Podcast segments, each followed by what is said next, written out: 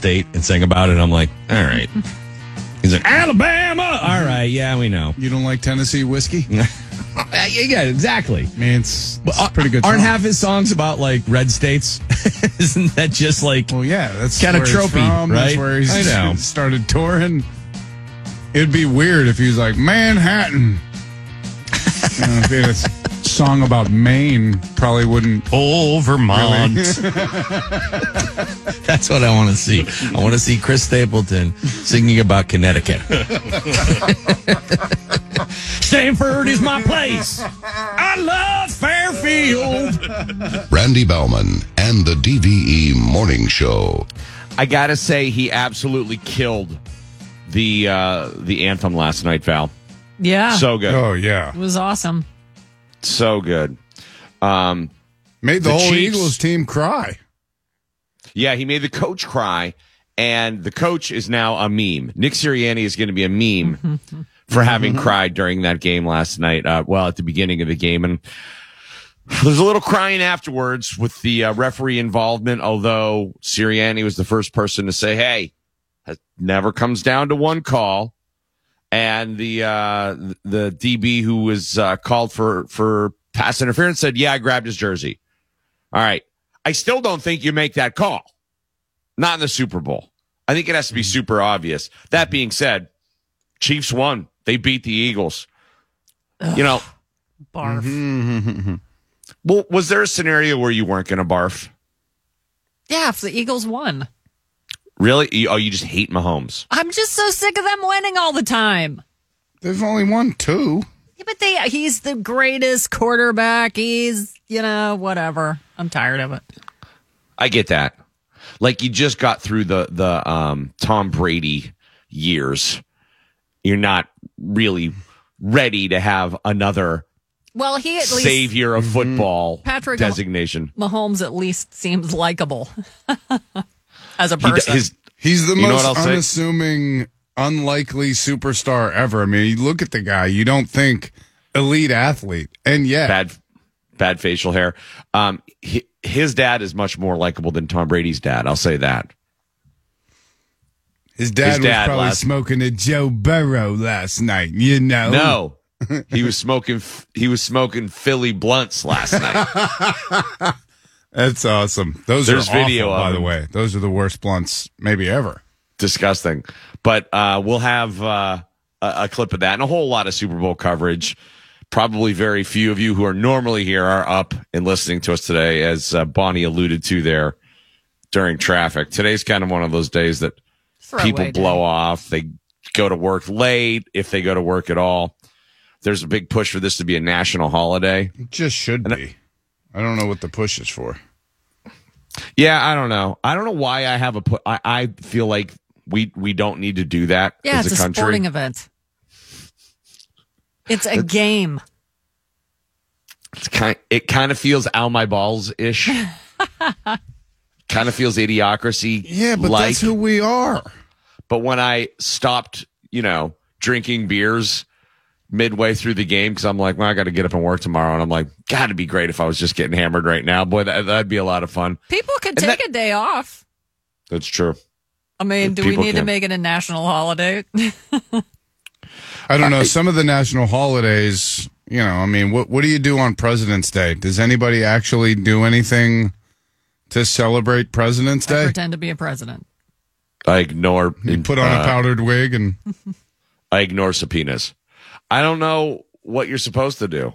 But today, if you're an Eagles fan, you are. I I do like warning. that the Eagles lost. And I will say, I bet on the Eagles, but um, all my other bets more than covered up for that. So I came out a little bit ahead instead of way, way, way, way ahead. did you I bet the would've- doink prop because that one hit hard? No, you know what I did bet though? So right before the doink, I said to my buddy, you know, you can bet a doink. He goes, you're kidding me. The kick, doink. And we were like, ah, you know, screaming like, why didn't we bet it? But I bet an octopus and hit that because Jalen Hurts scored a touchdown Mm-hmm. and then got Scored the two point conversion. Oh, that was an octopus.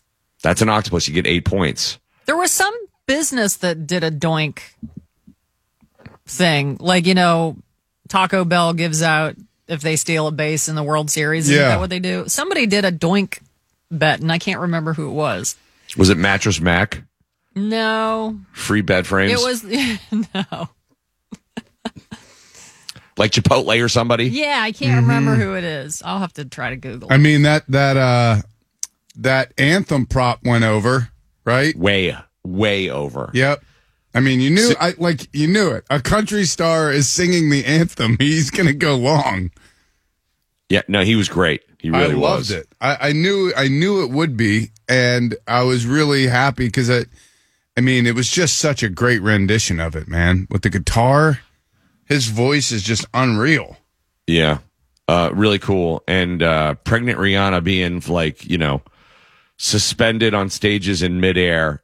I I mean, I don't know what you want out of your Super Bowl halftime, but seeing a pregnant lady in the middle of the sky singing in leather suit. I didn't know she was pregnant till this morning. Oh, oh yeah. Oh, really? I mean, I wondered, but I'm like, you can never assume. No, you can with Rihanna because that's the most clothing she's ever had on in her life. Exactly. Like she's wearing Exactly. a down comforter. She's pregnant. I was wondering if maybe that was a parachute and she was going to jump off of the platform. Oh man. But, anyways, Val's got a news update for you now. What's going on? Nine minutes after six at DVE, here's the Channel 11 Severe Weather Center forecast. Pretty spectacular looking day today. We'll see plenty of sunshine. Temperatures going to bounce up into the low 50s this afternoon. I'm Scott Harbaugh, Severe Weather Center 11. It's 28 degrees now at DVE. The news is brought to us by Dunkin'. America runs on Dunkin'. The death toll from last week's earthquake in Turkey and Syria has surpassed 34,000. The civil, the Syria Civil Defense Volunteer Organization called White Helmets has ended rescue operations in the rebel controlled northwest region of the country. An Israeli search and rescue group has left Turkey due to what it's calling a significant security threat, but rescue efforts have also produced some success stories, such as a 10 year old girl being rescued after 147 hours trapped under rubble. Authorities in the Ohio community where nearly 50 train cars, some carrying hazardous materials, recently derailed, will hold a town hall event later this week. Wednesday's meeting in East Palestine near the Ohio Pennsylvania border promises to allow residents with questions about the handling of the incident the chance to get some answers. The town hall is scheduled to take place in the auditorium of East Palestine High School. Oh man. Classes are canceled until further notice for students of Elizabeth Forward High School in Allegheny County. Crews from multiple fire departments raced to the school Sunday morning as its auditorium went up in flames. Uh, no injuries were reported, and authorities say they have all but ruled out the possibility of arson, though the cause of the fire remains under investigation. When it comes to versatility, few things in the world have more uses than WD 40. It's a spray lubricant, rust preventive, moisture displacer, and now a cologne. An art collective known as MSCHF has created a spray cologne that smells just like WD 40. The product, which has no official ties to the WD 40 company, smells just like the real thing, only it's meant to be sprayed on the body and not on squeaky door hinges or rusty tools. So if smelling like your garage sounds appealing, you may be able to get a can for 44 bucks, oh, but that's it? their website is sold out. Sold out. So you'll have to go to the secondary ah. market to find it. Man, I mean, if you're looking to attract a mechanic, that stuff works. Good stuff. A Colorado man is fighting with his homeowners association over their demand that he remove an unusual decoration from his lawn. Sean McGarry says he found a toilet sitting in his yard last October in Windsor near Fort Collins. We found out later his neighbors had placed the toilet there as a joke and he decided to just run with it. He decorated it for Halloween, for Thanksgiving, and for Christmas, and he was planning to do so for Valentine's Day, but he got a notice this week. The HOA wants the toilet uh, gone for violating community standards. He's refusing to budge and has set up a GoFundMe account for donations to pay any fines levied against him. But you got to pay your own fines if you're doing that. Yeah, I mean, he's telling his neighbors to go fund themselves right now with that Basically. toilet on the yard. Yeah. I mean, I, I don't, I don't get the prank that his neighbors were pulling on him initially. Is his Yeah, I don't know either. is his lawn kind of crappy or is it? don't know. But Yeah, it seems uh, uh, like a very strange. There, there's there's a backstory we're not hearing on this one. AMC Theaters is now introducing a new ticket pricing initiative based on seat location. The chain is launching Sightline at AMC, where moviegoers can pay more or less for a ticket depending on where they choose to sit. There will be three different seat pricing options, including the traditional ticket called Standard Sightline, seats in the front row dubbed Value Sightline, and Preferred Sightline, which are seats right in the middle of the auditorium. It launched on Friday at select AMC locations in New York, Chicago, and Kansas City, but uh, they plan to expand it to all domestic AMC locations by the end of the year. What if you're at a movie and those seats don't sell? Is it like a sporting event? Can you go to like, you know, if you're the crappy seats, can you move up to the nice seats? Yeah, I don't know. Yeah.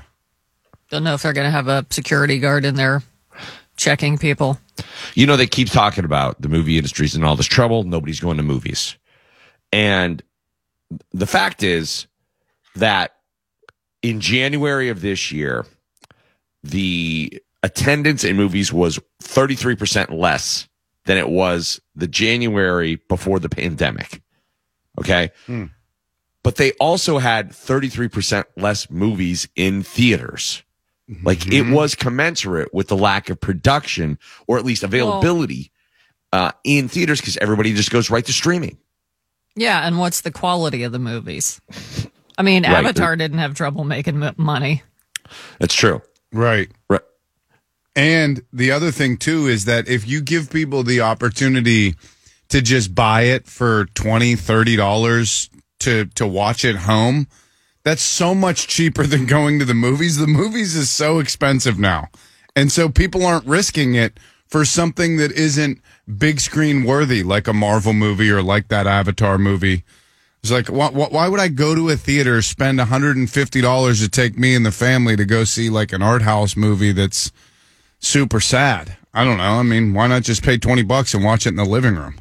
Well, yeah. It, well, now my point is basically aligned with that is that the tiered seating is only going to make it worse. So the people who are destroying the movie industry are, are not the movie going public.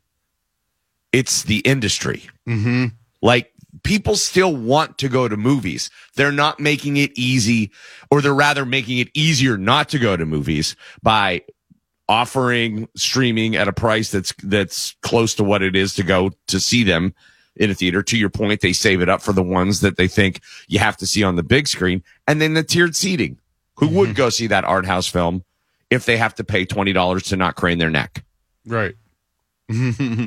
Well, speaking of movies and how some of them are just not good enough to draw people, the third in a series of films starring Chatham, Channing Tatum as a male stripper is the week's top movie in North America. Oh, yeah. However, Magic Mike's Last Dance earned just over $8 million, which is nothing. Not a blockbuster. Uh, But if you count it in ones and scatter it on the floor, it's a ton. A pair of James Cameron blockbusters, though, finished second and third this week. Avatar Way of Water took in nearly seven domestically, while the silver anniversary re release of Titanic made $6 million. So a 25 year old movie made Oh, almost man. as much as Magic Mike's Last Dance. Rounding out the top five are 80 for Brady, followed by Knock at the Cabin.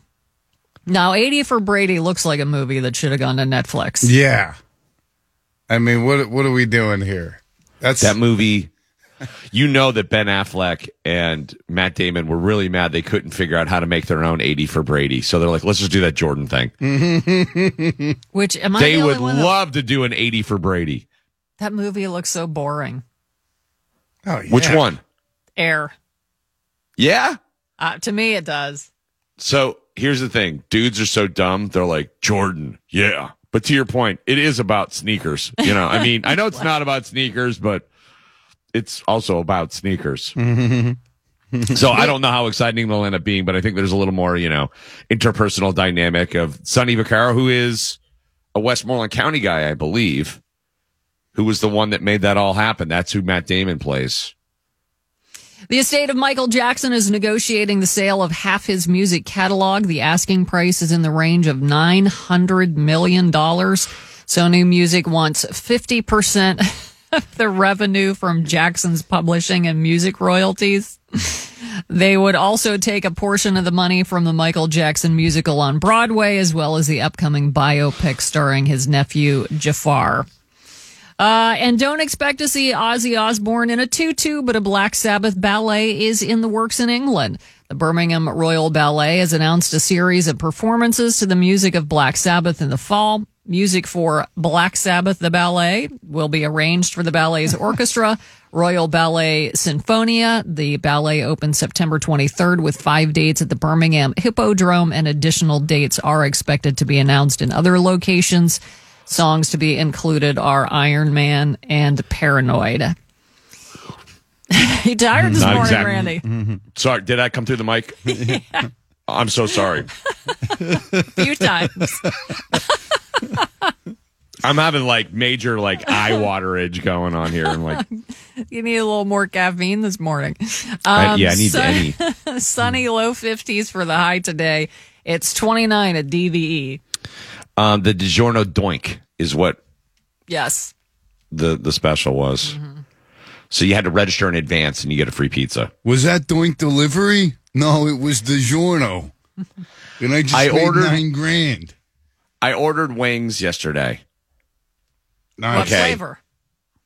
I got I I'm a I like reg I'm a Just mild guy, original, mild, okay. mild or medium, yeah. Um, I I ordered at four o'clock. What time do you think I got them? I was getting Seven. seven. Like eight fifteen. Wow. Whoa. I'm all right with it. They came. I wasn't that mad. I mean, you know what I day mean? of, you're lucky you got some. Yeah. Totally. And because I wasn't even expecting them, I'm like, eh, I'm taking a shot here. And they were hot. So they put me in the queue. As soon as they were done, they had someone send them out. They weren't sitting there for two hours. Did they tell you full- this is going to be a really, really long time? No, it actually said 45 minutes. Oh, Oh, and it was what, four, four hours? hours. But I, like, I knew that. You know what I mean? When I ordered, I'm like, it's not going to be 45 minutes. I wonder if that's just a standard delivery time response. I mean, on the day Like, of the yeah, Super Bowl, they're minutes. probably so swamped. Yeah, it's it's like the pizza shop. You give me 20 minutes, and then it's hours later. Tim Benz will join us coming up 745. Uh, we're going to talk about that game last night. You know, he makes some good points about the fact that like everyone wants to blame the refs, but you know, the, Chiefs kind of got robbed out of a couple of them. Also, I mean, I think that second return for a touchdown was actually a touchdown that they said it wasn't a catch. Oh yeah, when he I blew up the was- receiver. Yep. Think that was. Uh, also, they called uh, that long third down conversion a catch, and I don't think that was a, con- uh, a catch to the tight end The where he bobbled it. Yeah, Yep. So they got a couple gifts from the refs too. It kind of goes both ways. Uh, so we'll talk with him about that. We'll talk with Pursuit, of course, coming up at the bottom of the hour. I promise I'll stop yawning. I'll go get some coffee. Sounds TV. This report is sponsored by AutoZone. Get in the zone. It's going to be a decent day. Partly cloudy skies, a high of 50. Just a few clouds tonight, dropping down to an overnight low of 30. What makes AutoZone America's number one battery destination? Because they offer free battery testing and charging and reliable replacement batteries. Your sports right now. And Mike, Carl Cheffers' crew was one of the most prolific flag throwing teams in the NFL refereeing uh, uh, ranks this year. Not so much yesterday until it really mattered. Yeah, and I, I think that was an all-star crew. So it wasn't Oh, that wasn't okay. his guys. Uh, but to your point, they were during the regular season. Uh, the officiating crew, whatever its composition, didn't decide Super Bowl Fifty Seven, but boy, did they impact it. Sports this hour brought to you by Bridgeville Appliance. Uh, third and eight. We'll be talking about this for a long, long time. From the Eagles' 15 yard line, a minute 54 to play. Patrick Mahomes throws incomplete to Juju Smith Schuster, and Eagles cornerback James Bradberry called for defensive holding. Chiefs get a new set of downs. They are able to basically run out the clock and kick uh, what used to be the old extra point length uh, type of field goal and win it 38 to 35.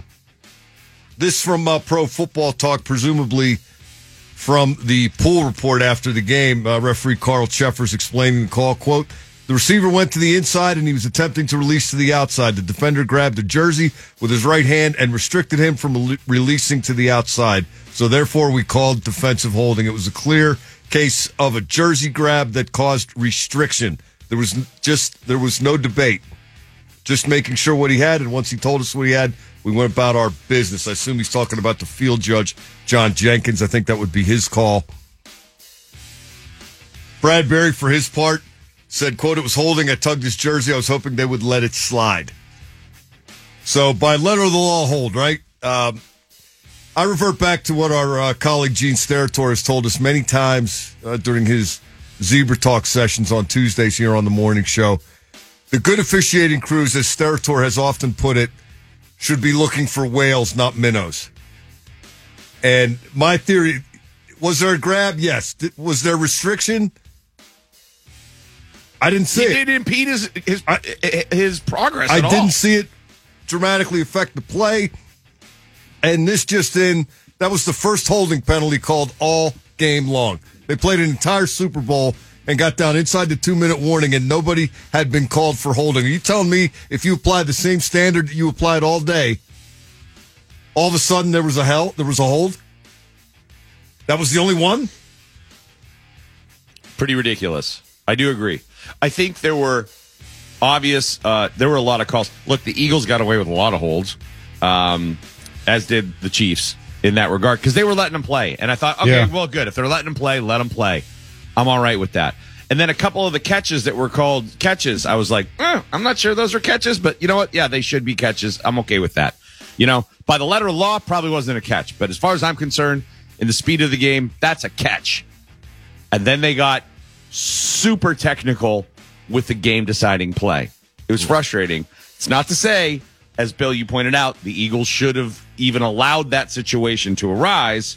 Chiefs did beat them, but to have the refs have a hand in the decision of the Super Bowl was, as many people have said, the perfect end to this year. Yeah. And after after kind of hand delivering the Chiefs or helping them in the AFC Championship game with the the non hold what was the hold call when Mahomes got outside the pocket on the play where he eventually got hit out of bounds, Right. which set up the game winning field goal in the AFC Championship game, and where was the block in the back penalty on the punt return in that game, which put them in position to kick a, a game winning field goal at the end, help put them in position. I don't know. I just think what we got robbed of was a chance to see if Jalen Hurts could have driven his team against the Chiefs in the clock for either the tying field goal or the game winning touchdown.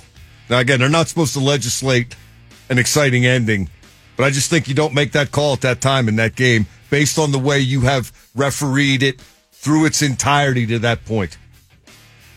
I think most everyone agrees with you. And Yeah. for no other reason, I agree the Super you. Bowl was so exciting and it was so fun to watch, and what a great second half that was. And to have that penalty called, I think it took the whole country a couple minutes to figure out, oh, it's over. Yeah. The catch It's no catch thing is, is another argument. Um, I, I don't know. I've been watching this stuff my entire life.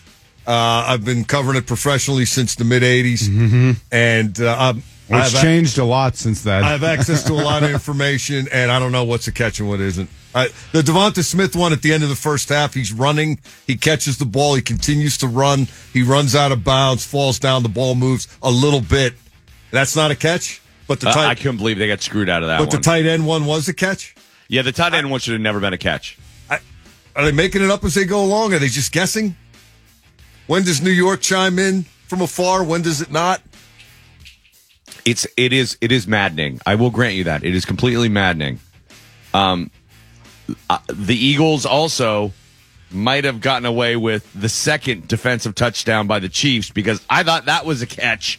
The second one they overturned. He caught it, put two feet down, looked to the right, and got blown up. Yeah, I think he's got to take a step. He had two, two feet down. Well, he came down, but he didn't. He he started to look, but I, I didn't think he turned and, and made a quote unquote football move. But I don't know if that's Yeah. the standard anymore because I've heard this explained so many different ways. Yeah. That I thought it was reminded me of the football Diontae Johnson fumble, no fumble, catch, no catch situation that he got lucky with a couple times this past season. Of course, the Eagles have Yes. uh, plenty to beat themselves up about. And Oh, uh, yeah. uh, let's start with they got zero sacks, and that was their mo coming in. They were, uh, you know, treading where only the 85 and the 84 Bears had tread in terms of uh, sacks in a season, including playoffs. And the the fumble return for a touchdown by Kansas City was preceded by a false start by guard Isaac Seumalo on third and one and then it became third and six, and then they fumbled it and gave the Chiefs a defensive score. Um, can't do that. And the 65 yard punt return that set up a five yard touchdown drive. Kansas City offense is good enough at getting points on its own. You can't give them two freebies. So that's where Philly, that's where Philly lost the game. But the ending to me was just a profound letdown. And yeah, I bet on Philly. Everybody knows that. But uh, it's not how I want to see that game end. If they've been calling holding all day, you live with it. They had not, and why they chose to do it there, I guess only uh, the referees know for sure. Uh, it can be true that that call doesn't necessarily, you know, uh, throw the Super Bowl if the Eagles don't let it get to that point. But also, it shouldn't have decided the game. Yeah. Both of those things can be true. And there's no guarantee that they're able to do anything with the ball when they get it back. But I would Right, I, that's- I would have liked to have found out.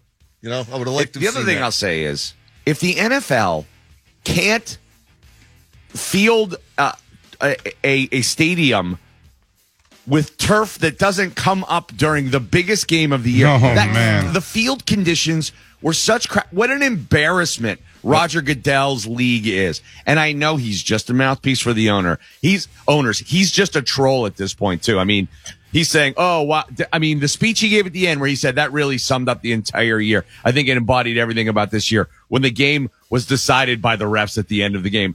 I, I, I cannot believe he went out there and actually said that. But what an embarrassment for a billion dollar league that wants to go worldwide in the championship game.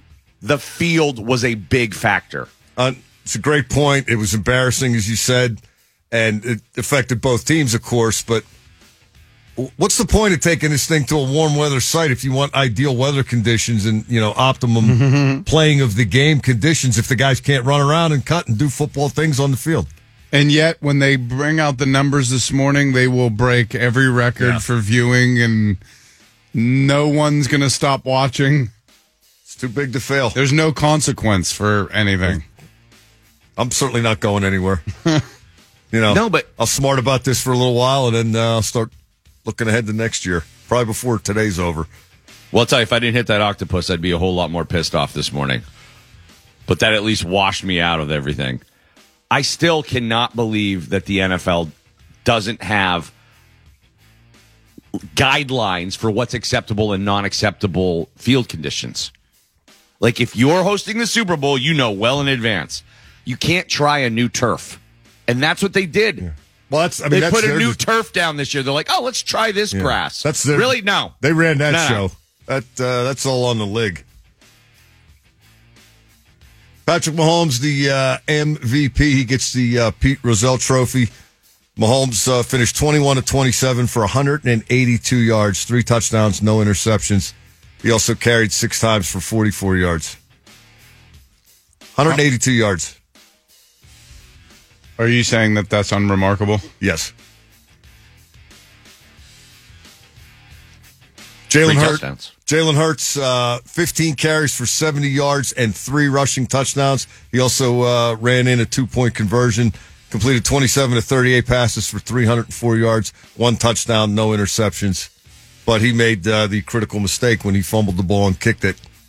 And uh, that gave the Chiefs seven points that really, I thought early on, I thought Philly had them right where they wanted them, and it was playing out the way I thought it would. And if Philly could have got a two score lead early, uh, I think that would have been two touchdown lead early. I think that might have been the ball game. Now the Chiefs did rally in the second half from ten down, but uh, that that fumble return for a touchdown. I don't know what the exact number is, Rand, on uh, teams that get a defensive score in a game, but they usually win. When Yeah. that, when that happens, that team usually wins. And when that happened yesterday, boy, I had a sick feeling in my stomach the rest the rest of the game. I know you texted me right away, and I was like, ah, because at that point the Chiefs weren't stopping the Eagles. The Eagles just burped it up there, and then the Eagles got the ball back, went right down the field and scored. on a bomb, right? That was the AJ Brown touchdown. Or no, that was but that preceded that. Yes, Yeah. Kansas City becomes the uh, tenth team to win at least three Super Bowls. See you next year. Pens are uh, still in possession of that second wild card spot in the Eastern Conference this morning. 61 points. That's one ahead of the Islanders. Pens uh, with four games in hand on New York. Uh, Pens are also just one point behind the Capitals for the first wild card spot after Washington's 4 to 1 home loss to San Jose yesterday. Uh, Pens have three games in hand on the Caps. They split a couple of games in Southern California, beating Anaheim 6 3 on Friday and losing 6 0 to the Kings on Saturday. Uh, they get the Sharks in San Jose on Tuesday night. Val's got your news coming up top of the hour. What do you got, Val? Today is Galentine's Day, so we'll talk a little bit about that and uh, also talk about some of the pregame performances last night. Review of the commercials and all things Super Bowl. More coming up. DVE. Kiss and shout it out loud. Back off Boogaloo. Yellows, don't bring me down. The show that Randy Baumann and the DVE Morning Show.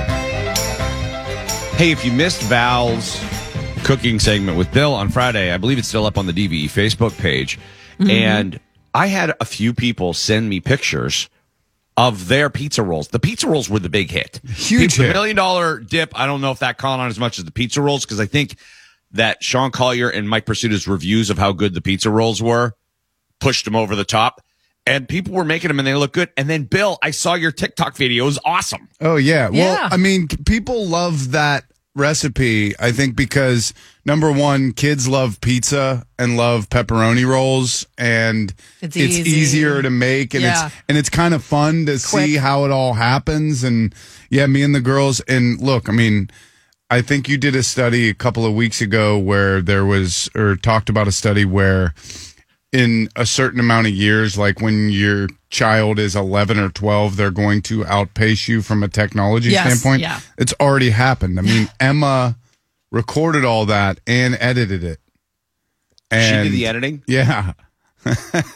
so it's It was awesome. it was really incredible, and everybody, all the kids at the uh, the Super Bowl party that we went to loved it. So thank you, Val. I Thank you, love, Bill. I love that you do that with your kids, um, because I think it's a great way to like get involved with your kids. Yep. Use social media so you're Yeah. not like keeping them in the dark, but it also allows you to go, okay, well, look, we got, you know, we got to put the reins on here because you can justify it by saying, look, we, we do TikTok stuff and I do it with you. You understand their world a little bit better, but you know, by doing that. I think a lot of parents are probably reluctant to to jump into the game like that because not everybody wants to have their own TV show, which is basically what we all have now. Yep. Uh, but I, I love when you do those with uh, with your kids.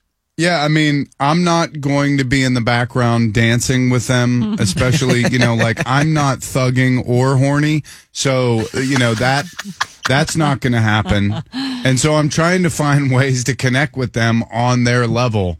And that's that's been a good one and and we're all kind of learning how to cook together. People love the pizza rolls, so uh, I gotta ask. one. I gotta ask Mike. He was gonna make him uh, Philly cheesesteak rolls. I, I have to ask him when he comes back in.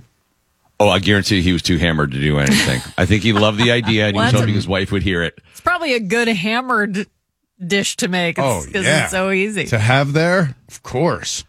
By the way, you should po- repost that TikTok so people can see how easy it is to make those things and then how good they look when they come out on the other side. Yeah, They're pe- badass. And you know what's great about that is that a bunch of people sent me videos of their pizza rolls.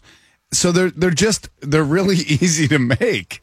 That's awesome. And and hard to screw up. And even if they don't look uh, gourmet, it doesn't matter. Kids love it, and, And they're you know It's almost like an appetizer. Not like a big, Right. huge piece of pizza. It's just a few bites. Just a couple bites. All right, I didn't know if Mike was jumping on the microphone there. I didn't. I, I got confused about what I saw in the in the. Didn't it look like he was gonna there, Val? Yeah, it's just uh, Mike's forearm. Yeah. the zoom shot. I thought he was going to be like, I made him, and they made my grandfather's uh, penis erect, which is an actual thing Mike has said before to describe how good food is. Uh, anyways, our how it started, how it's going competition on DVE.com. You can go and scroll through the end of February 16th right now uh, and vote on your favorite finalists. We have 10 finalists on there for how it started, how it's going, and there's some great ones. Uh, and we were just trying to establish, you know, hey, if you've still survived, uh, you know, through the years with your relationship, show us how it started, how it's going, et cetera. Oh, there's some and awesome ones. There really, really, are. really really good ones.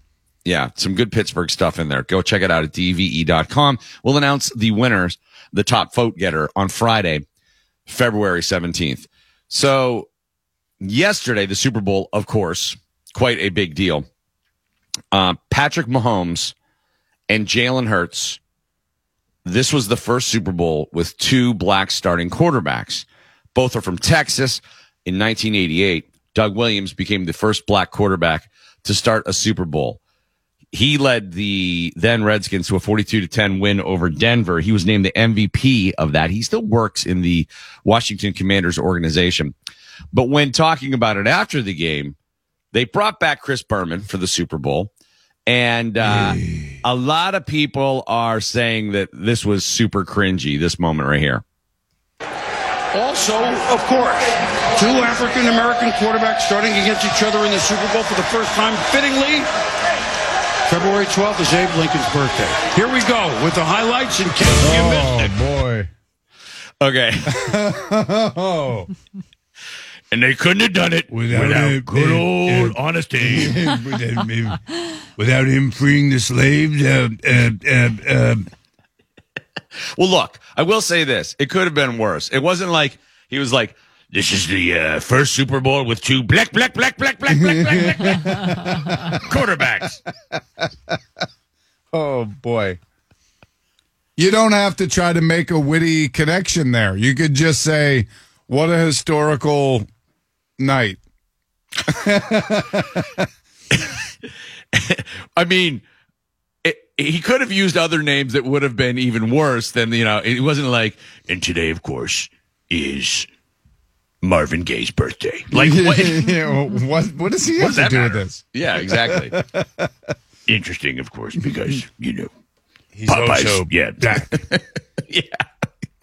Uh, so sometimes it's just better to not try to be, you know, thoughtful there. And I think he genuinely was trying to say something poignant. It just kind of fizzled out. Terry Bradshaw also being criticized for stuff that he said. We'll get to that a little bit later on this morning. I still think it's remarkable. I was watching the pregame and there's Terry Bradshaw interviewing Jalen Hurts.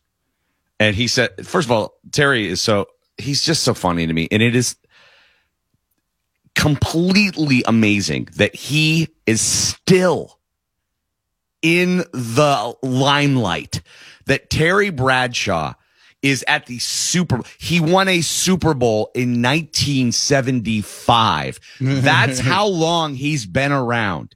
And this guy is still on television for one of the most watched events in the world, mm-hmm. the Super Bowl. Terry Bradshaw is front and center. Now, he's always, you know, been kind of a character. He was hilarious talking to Jalen Hurts, though. He's like, and I went down to Alabama. Like he said Alabama so hard, you know, he kicked his uh, Louisiana roots in. But um, he started talking to me. He goes, you know, when I was in the Super Bowl and Jalen Hurts goes, when was that? 2003? Like kind of kidding him. You think about it. I mean, That's a long time Fif- ago. it was 48 years ago he was in the Super Bowl. Even the joke would have actually been a long time ago. right. I mean, like I saw this this special on the Kelce brothers, and the reason that uh, Travis Kelce has the number eighty seven is because that was the year his brother was born, who's also in the Super Bowl. Like these guys are born in the late eighties, nineties. you know, and they're playing Yeah. in the Super Bowl. Did you see the uh, interaction between the Kelce brothers after the game? I waited for it a little bit and then I was just like, eh, I yeah. don't care. They said I uh, didn't see that, it. That um, what's the Eagles, Kelce? Jason? Jason. Yeah. Jason said to Travis, "F you, I love you. Go celebrate." That's kind of what we Yeah, figured. that's a I wonder if they agreed upon it. Like the loser has to say this. All the cameras are going to be on us. I wish they would have let uh, the Kelce mom flip the coin at the beginning of the game. I thought that would have been cool. I, it, did you not see enough for her? I mean, I just, you know, it would have been nice. I would have rather have seen her in that capacity. Than, I mean, they were going to show her a bunch in the game. To your point, why not have her do the coin flip? They should have let Babyface do it. I mean, he was already out there. Why was Babyface out? Why was he there? Look, Babyface looks good, but he kind of has to. You can't look old with a baby baby face. can't, can't be Babyface and look like Ray Charles. Like you really have to. You got to can't- live it. You can't be Leatherface. They're not going to call you Leatherface when you get old. Wrinkle face. But Babyface is so. I mean, that that would have been the only other thing that Berman could have said that would have been really uncomfortable. Two black quarterbacks today, and also baby faces here. huh? Pretty nice day. Hmm. Um, Val's got your news when we come back. What are you talking about? Today's Galentine's Day. We'll talk about that and we'll talk about some of the pregame performances last night. Tim Benz will uh, call in and give us his take on the officiating. It was not without controversy, but the Kansas City Chiefs, who some think shouldn't have even been in the Super Bowl because the refs gave them the AFC championship, they go on and win. Patrick Mahomes gets his second. He joins Ben Roethlisberger and a handful of other quarterbacks to win multiple Super Bowls. Does it stop here or has the dynasty begin, begun Two and already? four. Pretty good. It's pretty good. Pretty good. Michael will have a full report at the bottom of the hour as well. DB. These days, there's a good chance you are your own boss.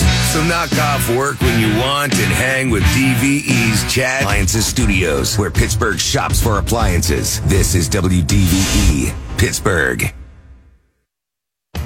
pregnant Rihanna being like, you know, suspended on stages in midair. I don't know what you want out of your Super Bowl halftime, but seeing a pregnant lady in the middle of the sky singing in leather suit. I didn't know she was pregnant until this morning. Oh yeah. Oh, really? I mean, I wondered, but I'm like, you can never assume. No, you can with Rihanna because that's the most clothing she's ever had on in her life. Exactly. I mean, she's wearing Exactly. a down comforter. She's pregnant. I was wondering if maybe that was a parachute and she was going to jump off of the platform. Oh man. Randy Baumann and the DVE Morning Show. So the Eagles come up short yesterday. A lot of people think they got jobbed by the refs. Tim Benz will speak to that coming up a little bit later on this morning. The Rihanna uh, halftime show. You know, I, I, I think that there are a lot of people like if you don't like hip hop, R and B, pop music, modern, you know, tunes, that's never going to be your thing. It is remarkable how many of those songs I was like, oh, I know this. Oh, I know that. Oh yeah, she's got a Oh, catalog, man. She's got she's got hits.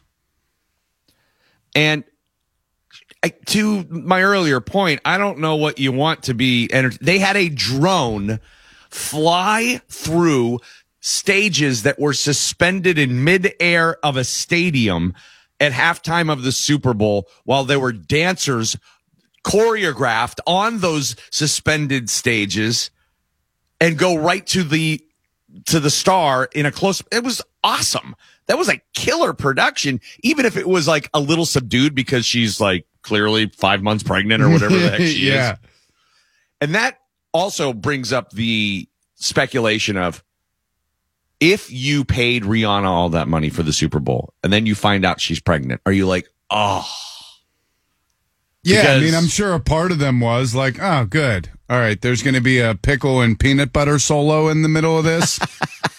she was sitting down at one point of it. She was sitting. Do most pregnant women twerk and grab their crotches as much as she did? I mean, no but she's rihanna you know I Didn't mean, seem like a, at times a real family friendly, uh, despite the fact that she is part of a family. Well, they say you should keep doing whatever it is your routine. Like if you're a runner, you should keep running. If you're, you know, a gym rat, you should keep going to the gym. like, does she have to pee? Why is she grabbing She probably her did. so she, much? she did. She probably I mean, the baby's sitting right on your bladder. Jumping up and down. dude, that baby ha- was having a party. That baby was in the in a club. That was like her uterus was like, you know, live down in Miami.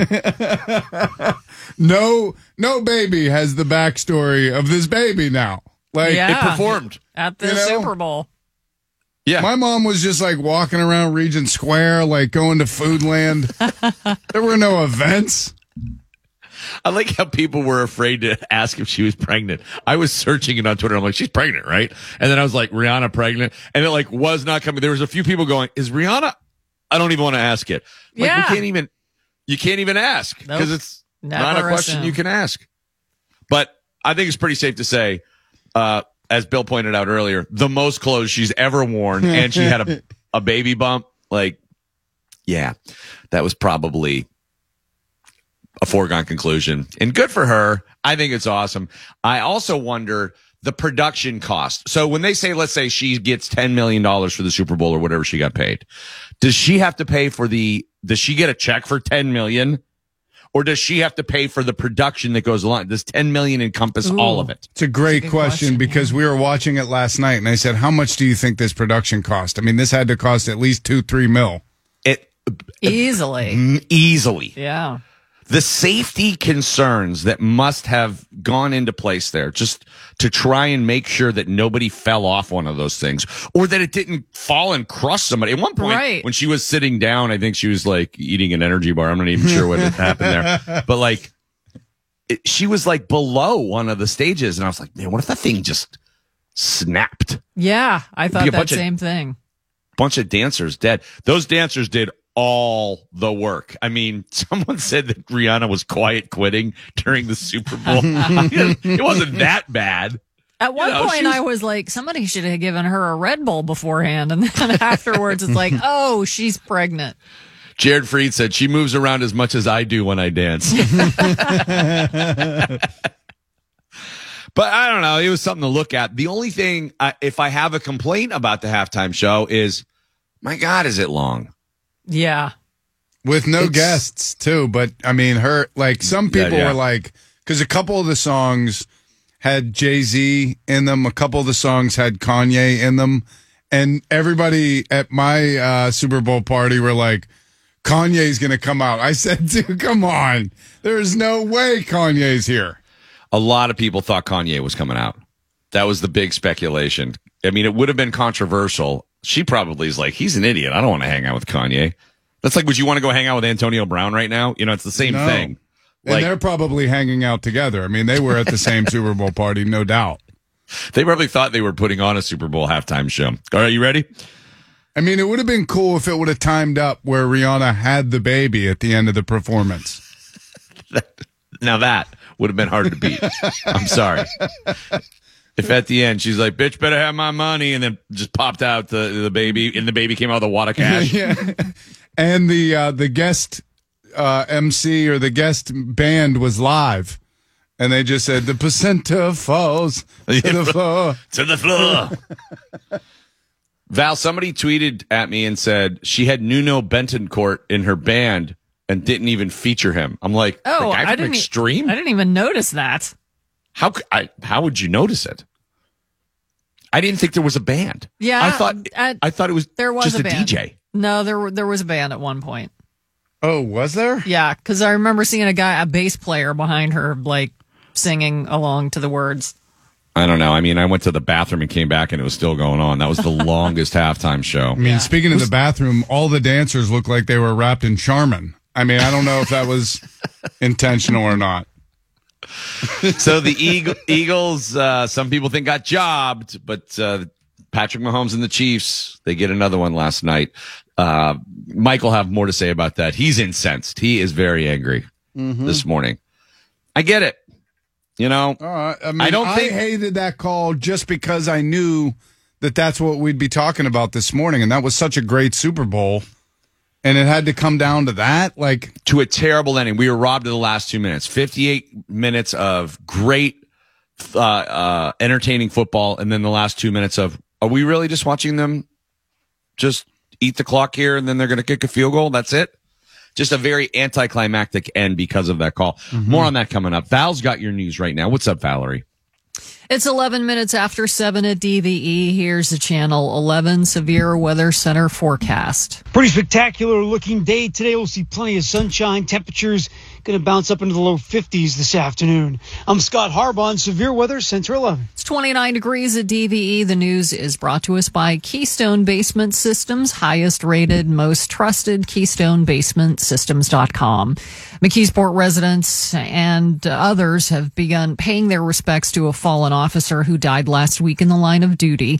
Visitation began yesterday and will continue today for Officer Sean Sluganski. Sluganski was killed when he and another officer were shot while responding to reports of a possibly armed and mentally unstable man last Monday on Grandview Avenue. The suspect is in custody on charges including homicide and aggravated assault. Sluganski's funeral is scheduled for tomorrow, and McKeesport firefighters are launching an effort to raise money to support the family of Officer Sluganski.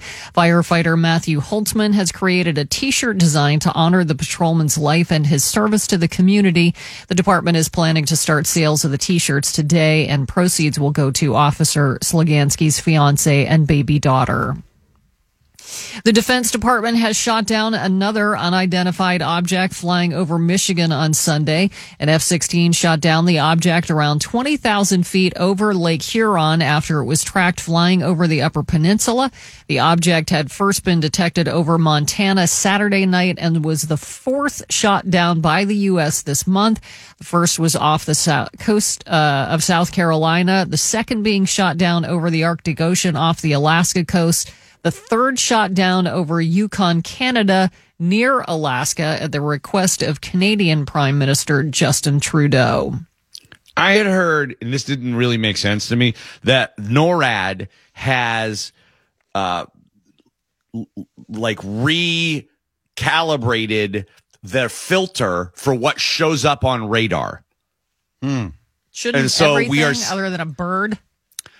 W- Right, and that was the problem is because so many things would trigger, you know, you know, uh, a, a warning that were inconsequential. But since they have done that, they have like exponentially more UFO sightings. That not UFO like Martians, but you Just know, things that are- unidentified objects, Right, right. you know, flying around. So it's possible that they're just detecting more things that were already there. Like, you know, the NFL, all those concussions this year, it's because they broadened the definition of what a concussion actually was in the NFL. So they, you know, you had more of them. Um, that doesn't make sense to me because why in the scheme of national security would you have ever had any allowance like limits on what set off the warning? yeah. right. You think anything cruising around that would be weird, they may be like, oh, we better take a look at that. Yeah. I mean, I was talking to Val last week about this, and I just said, "What like doesn't spying with a balloon seem like the laziest kind of spying?" Like I thought the Chinese were supposed to be way ahead of us as far as their Yeah. technology. Yeah. It's like Bullwinkle was spying on us. Like, not really very advanced. It's so dumb they won't even expect it. Well, that's what someone is saying right now in their car. Morons. That's actually the most advanced way for spy technology to be utilized. They also use kites. Okay. Yeah. I, you would think there'd be like some super high speed drone flying through or something like that. Maybe that's When they're maybe like- that's it. Maybe it draws more attention. They put a, you know, a balloon and a trail cam up there and they're like, well, let's see what happens. are they just are they just having fun now? Like they're doing it with TikTok, they're doing it with the spy balloons. They're just toying with us. I don't know. A buddy of mine came back from China, and we were joking with him. We always call him a spy. He lives in China, and he was back in Pittsburgh this weekend. And we're like, ah, CIA uh, had you come over here. You got balloon duty, or what's going on right now? Like, oh man, it's brutal over there. They have a totally different COVID situation than we have here. You know, the COVID situation in China not easy. You have to pa- you got to pa- have a positive or negative rather PCR test to get into our country now coming from China because they never got the Western vaxes over there, and Oh, they've been wow. on like lockdown forever. Yeah, I know that. And then I guess they loosened it at one point and then it spread like crazy again and they locked everyone down again. And it used to be when you went back into the country, into China, they made you go to like a government hotel for a week. Or you had to like lock yourself with a ankle bracelet in your own place. Wasn't that where they like yanked some guy out of his apartment mm-hmm. over COVID? Like these guys in hazmat suits just came. Yeah. It's like a movie. They came into his apartment and just yanked him out. Yeah. I don't know. Things keep happening that are, are very concerning and seem like they could have dire consequences very soon. And uh, Val, I'm just flipping to the next video. Oh, Yeah. there's the puppy. Yeah, exactly. There's the fart video I'm looking for. Mm-hmm. Well, it looks, cooks, tastes, and flakes like ordinary fish. That's the advertisement for a new plant based seafood line that's starting to gain traction in Toronto. New School Food spent the last three years developing a plant based salmon that they say is as close to the real thing as it gets. The plant based salmon will even be sold in raw form so you can watch it cook like you would any other fish. The creators behind it say they used ocean algae, pea and soy proteins and omega rich oils to create their product. Investors are hoping, uh, or hopping rather on the train quickly, especially considering there's nothing like that in the market. Uh, I, I mean, sadly, it, it's not healthy to eat fish all that much anymore. I mean, I, I would, all the plant based meats, I'd rather just eat a plant. I mean, why not just eat a salad? Why are you guys trying to be meat so much? right. Just be yourself. You're good enough. exactly. I'll Hey, try look, it. that- I mean, I'll, who cares? I think I've just learned that tilapia isn't tilapia on Friday. Look, if that plant identifies as meat, I'm okay with it. All right. I'm accepting it. Although I did have one of the, I think it was a Beyond Burger, and if it's well done, it's Yeah. you you really don't know that it's not meat. My buddy made chicken dip, uh, chicken buffalo chicken dip last night with it's, I can't believe it's not chicken. Is that what it's really called? I know, I don't know what it's called, but uh, I knew you know what I was talking about.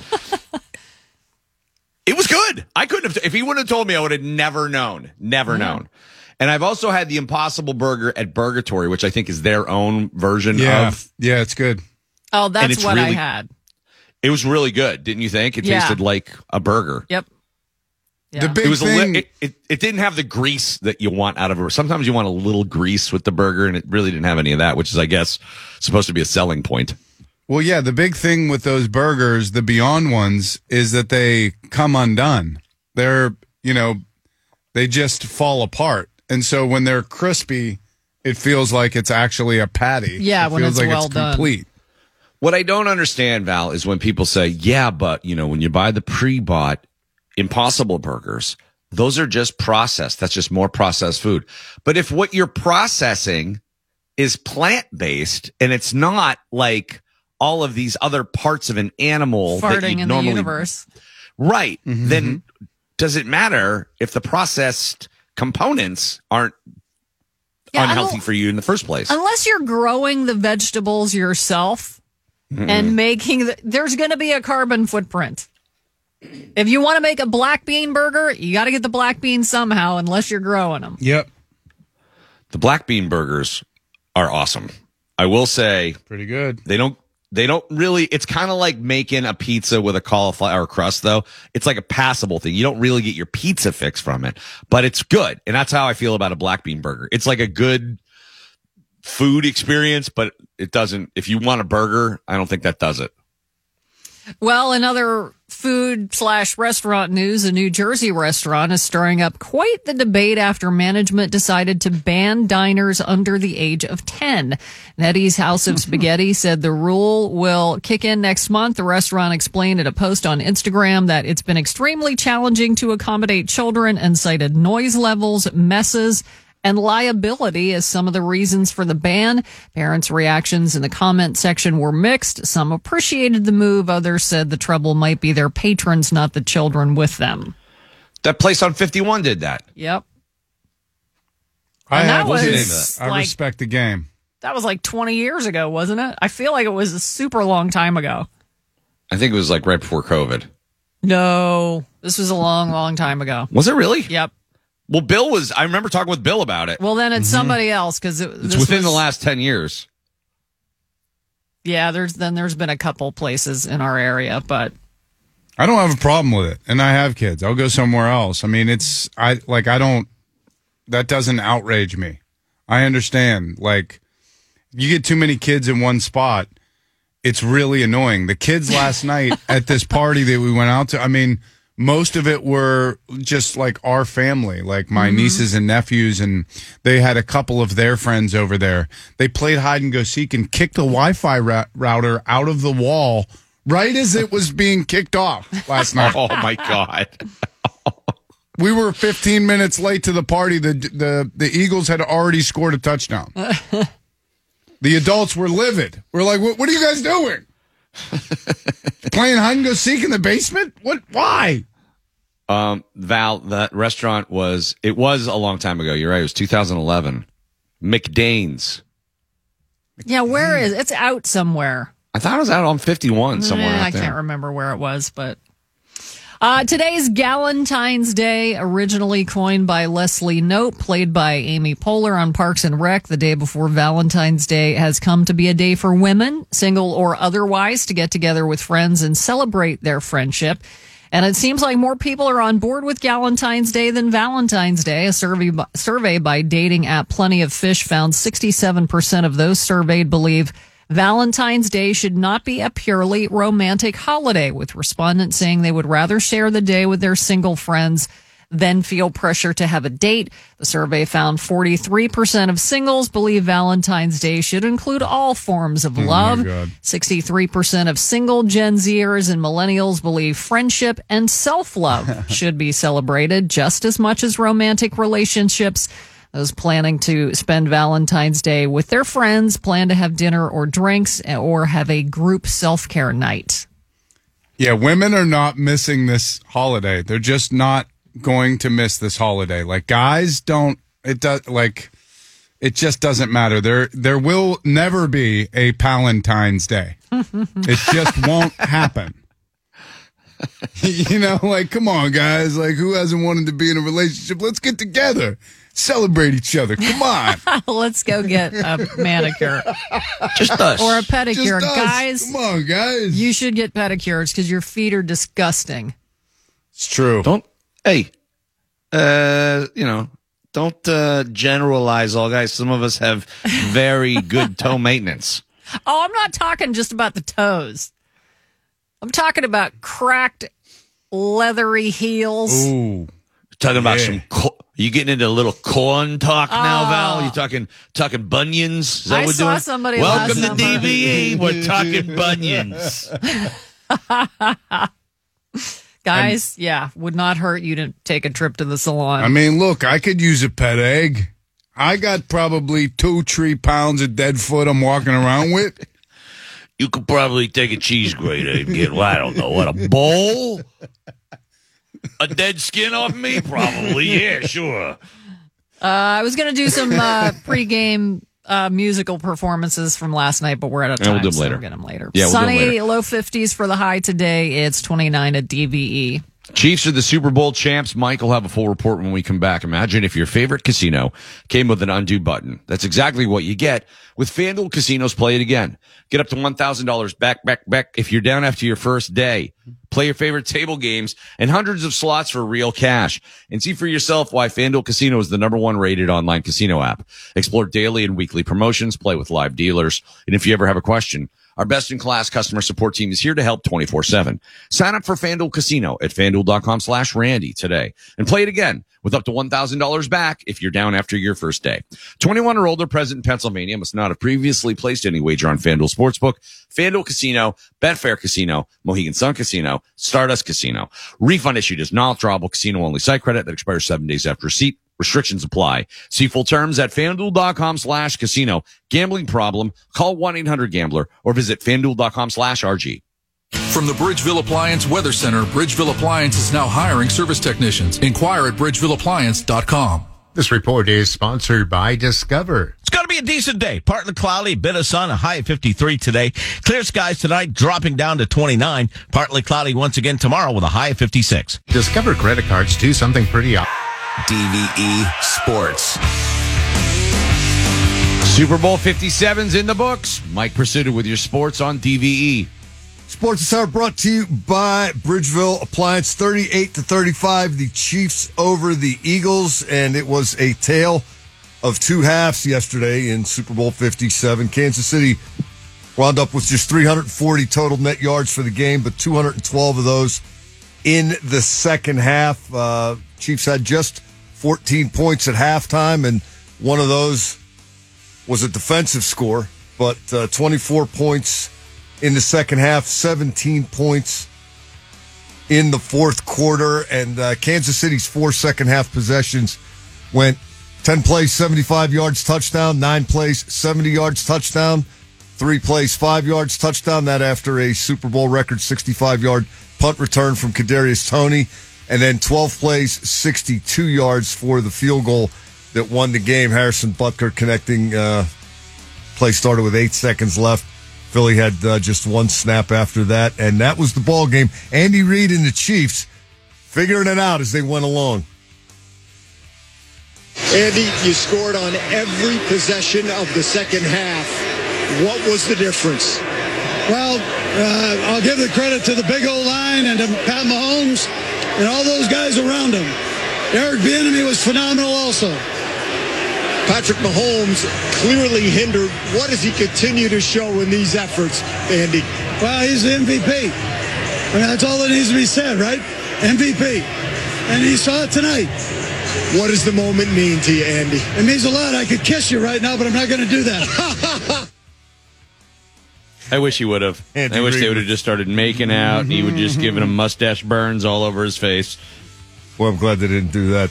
Uh, Patrick Mahomes finished uh, 21 to 27 for 182 passing yards, three touchdowns, no interceptions. He also carried six times for 44 yards and was not sacked. As the Eagles look back on this one uh, with great frustration and lament uh, what might have been, they can start there if they want to. Their uh, incredible pass rush did not generate a sack.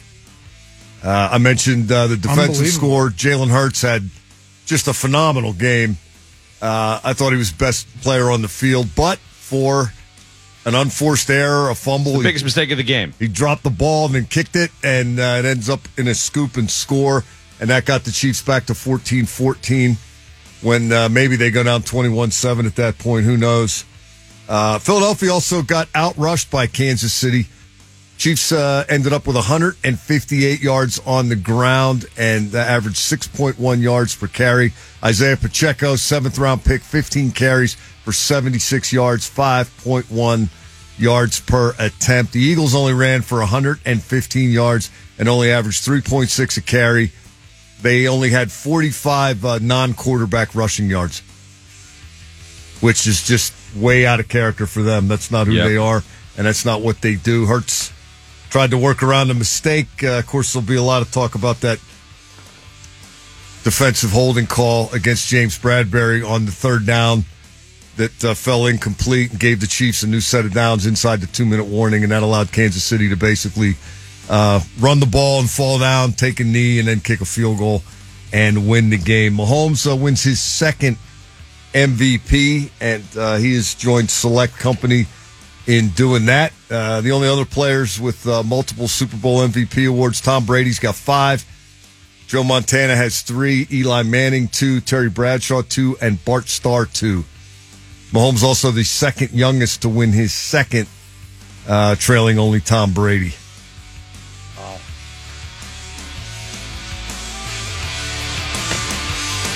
Ah, Kid is now ridiculous. you're pissed because you lost your bet, but I mean, frustrated, frustrated.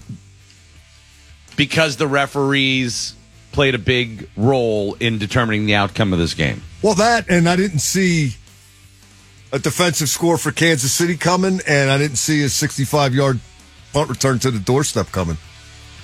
Can't give those guys 14 points, and that's basically what they did. Mm-hmm.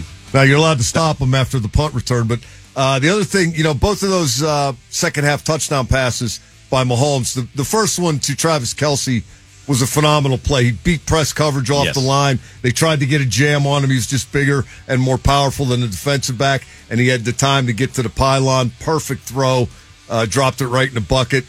The other two were just mo- reverse motions Yep. that the Eagles overreacted to. The first one, Darius Slay, um, and then the second one, Avonte Maddox. The guy starts in motion and then cuts it back the other way, and the DB is so fixated on getting to the other side of the field where he thinks the motion is going. Forgot to check to see if the guy was actually going there, and they just became two lob to the flat, walk in touchdowns. Wide open. Too easy. Too easy. Shout out to Skyy Moore, Shady Side Academy, Shady Side baby. Academy zone. So you know, Philly's got plenty to uh, look in the mirror about in this game and say, yeah, we could have won, but for this, and you know, that's on us, not them. But I just, I, I hated that call for a lot of reasons. Uh, the biggest one, and I'll repeat this all day. Can't wait to hear what Gene Steratore says about it tomorrow. But he's always told us here on the show that the referees ought to be looking for, the officials ought to be looking for whales, not minnows. And when you haven't called holding all day, if that's your whole first holding penalty, to me that is not enough to be your first holding penalty because, uh, yeah, there was a grab. Admittedly, uh, Bradberry said he grabbed him. Juju Smith-Schuster said he got grabbed. Uh, the referee Carl Cheffers said there was a grab, but did it impact the play? Did it impede Smith-Schuster from getting into his route? I mean, Well, there was the another that- hold on on Juju earlier in the game that they didn't call that was way more egregious because he actually did impede his route, turned him. And they didn't well, they didn't call, call any holding at the line the whole day yesterday. I mean, th- they set the parameters of play, and that's another thing that Gene talks about. Like, there's a there's a vibe, there's a feel for a game. I I kind of get why in that moment that call is made because if you're a referee, you're looking at that and you're thinking, "Oh man, this is the Super Bowl." And if you see that jersey being tugged, that's just you got to throw the flag. Uh, that's an impulse. Uh, I don't know, man. I mean, uh, Different in that crew, situation, I think crew. you have to kind of have that flag pretty far in your pocket. I was just going to say, different crew, different set of guys in the AFC Championship game. In overtime, they didn't throw it Yes, very true. Because it's overtime of the AFC Championship. Now, I'm I'm not a big fan of you know officiate the situation. I think a penalty's a penalty. But to your point and to Gene's point, you got to establish a consistency of what you're going to allow and what you're not, and you can't waver. You can't tell me there wasn't holding in that game, and nobody saw a hold prior to that play. If you haven't called one by then, you're apparently not going to call one, except you did. They, the Eagles still screwed that up. I mean, Yeah. the refs did not cause the Eagles to lose that Super Bowl.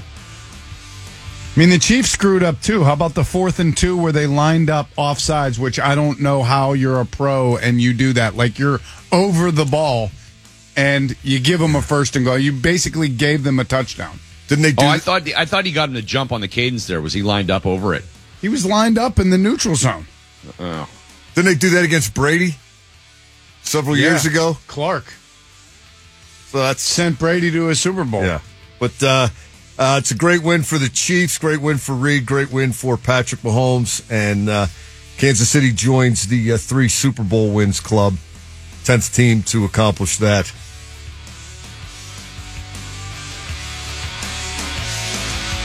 Of course, the others. Mike's livid. Mike is livid. He's speechless. li- I was livid yesterday. I'm not livid now. I'm just uh, a little frustrated, a little disappointed.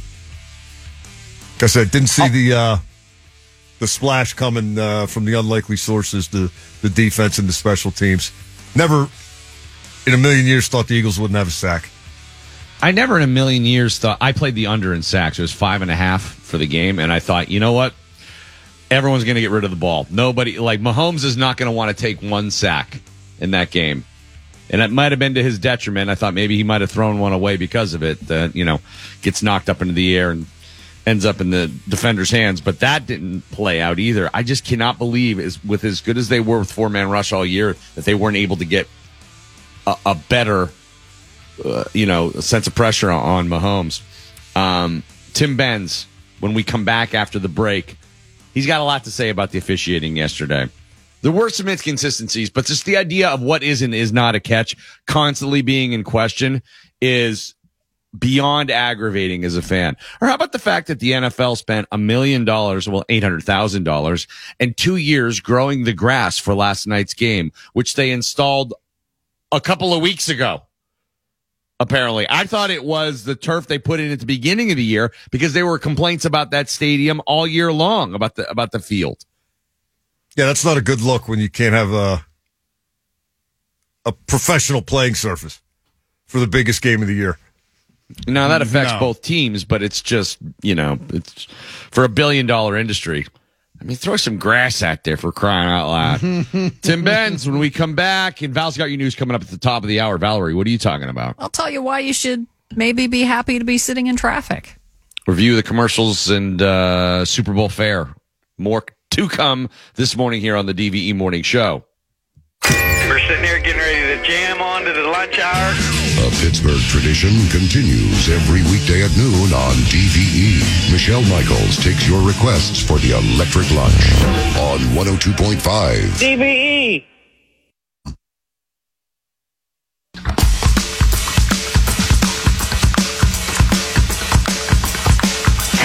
It's Randy Baumann and the DVE Morning Show. Joining us right now, Triple F Sports, Tim Benz. And Benzie, uh, last night, Super Bowl, not without controversy. It was somewhat fitting that it seemingly ended with another referee controversy in a year full of them for the NFL. But was this one solely on the refs, or should the Eagles be taking a whole lot more culpability? Oh, if you're talking about the results, I don't think it's entirely on the refs at all, and I would put culpability on the Eagles. I mean, when you have the best pass rush in football and you don't generate one single sack, then you've got to take some ownership of the result. Um, if you can't figure out a way to defend Travis Kelce, if you play more man defense than you've played the entire season, and you still manage to give up 81 yards to him on six clean targets for six receptions. You've done some things wrong on your own. And, you know, I'll also say for everybody who's griping about the officiating on that last call and the Juju play, uh, for as much as I thought it was a ticky tack penalty to draw on that situation, again, it's not like the Eagles didn't get some breaks themselves. Um, Lane Johnson was leaving early and false starting on every single snap. I don't care what Greg Olsen said at the start of the game. He was leaving early every time. Uh, that's become an epidemic in football. Tackles getting off early on the snap. And I thought that the second Bolton scoop and score should have been, by the definition of what my eyeballs tell me, a catch and a fumble. For the first 35 years of my life, that was a catch and a fumble. And it has since turned into, well, he didn't make a football move. You know, he's got to hold on to the ball and kiss the ball for landing in his hands and, you know, and have a proposal to the football for being his soulmate for life before it turns into a reception. And that just drives me crazy. Yeah, I'm not sure what is and what is not a catch. I think that they had a make makeup because the the Brown catch that was overturned seemed like a catch to me, and the tight end on the long third down conversion getting that catch after he bobbled it and then only came down with one foot after he reestablished possession. That one seemed clear cut to me, and they somehow determined like, oh no, he had possession with both feet, but by the time he secured it the second time, to me, the, it- it's like they make it up as they go along. And that first one, Olsen made the very uh, salient point when it takes that long to determine on replay, it's not obvious. And isn't that supposed to be what the uh, determining factor is? It's an obvious mistake. Right. And this kind of goes back to the Jesse James conversation where they, I, I still, the thing that bothers me about that play to this day is I felt like they were looking for something for the sake of looking for something. It was a scoring play. I mean, is that one that Belichick challenges if it's the 732 mark of the game and risks uh, um, losing his timeout? I don't think he does. Like, that was an example of trying to find a reason to overturn a play. And to Olsen's point that you just echoed there, I, I felt the same thing was coming into play on a couple of those reviews, and we've seen that often in the NFL um, in the years since the Jesse James thing. And I think that that was a learning point that was overlooked by the NFL. Just don't do that. Don't if you're working that hard to find something, you can probably find something, but are you working too hard to do so in the first place? And I think in a lot of cases in the NFL the answer is yes. Tim, one of the things that confused me, and it, it confuses me, is a phrase that they introduced with the catch years ago, which was surviving the ground. And on that DeVonta Smith catch that they overturned, the whole ball touched the ground. So I was like, all right, well, this isn't a catch because he didn't survive the ground. It moved around significantly. Well, I think surviving the ground is no longer part of the lexicon. I thought they got rid of that. I, actually, I thought they got rid of it too, but it seems to come back and rear its ugly head periodically. Yeah, I think I think what they've done is they've taken the verbiage of surviving the ground away, but the principle of did the ground help cause the reception? Did the ground aid in the reception? Right. Is something they look at, and many times I wonder if they overrate. Like, you know, if the player has possession of the ball and it's scraping on the ground, is that aiding the reception or is it just, you know, physics? Like, it's going to touch, you, you can't envelop the whole ball in that situation. Did it really aid in the catch? And I think a lot of times they err towards the belief that the ground has aided the catch more than it really has. If it touches the ground at all, then say it touches the ground at all, it's not a catch. But like I said before, then you're looking for ways to take catches off the board Mhm. and you're trying to find something to prove it's an incompletion and the NFL doesn't want that. Mahomes' injury seemed so significant, the re injury, I should say, um, when he was on the sidelines, wincing, writhing in pain. And you would think with the long Super Bowl halftime, he would have come out and been worse off for it. I know they could shoot him up, but he said he didn't even take a shot at halftime. And he came out and it looked no worse for wear. Do you think he was tactically playing that up? No, I think he was clearly he was just inspired by Rihanna's halftime show. I think that's what really motivated him in the second half. If if Rihanna can do that, I can do this. Um, I don't know. I mean, I think when you have like a, a bad ankle sprain like he's got, it just takes forever to fully heal. And you know, it might be one of those things, Randy, where you know, if you rolled your ankle playing pickup basketball and it swells for a couple weeks and just sits there and you know, you, you take a bad step when you're walking downtown and you go on the sidewalk the wrong way and it rolls on you. It hurts like hell, but you're not doing any further damage. And once you give it a second, or in this case, 30 minutes for Rihanna to get through her thing, then, you know, you, you feel better. And um, it, it appeared to be the case that it was bothering him at times during the AFC Championship game and he just gets through it. And that appeared to be the case in the second half yesterday. That scramble of his, once again, like it was in the AFC title game, was one of the biggest of the entire evening. Yeah.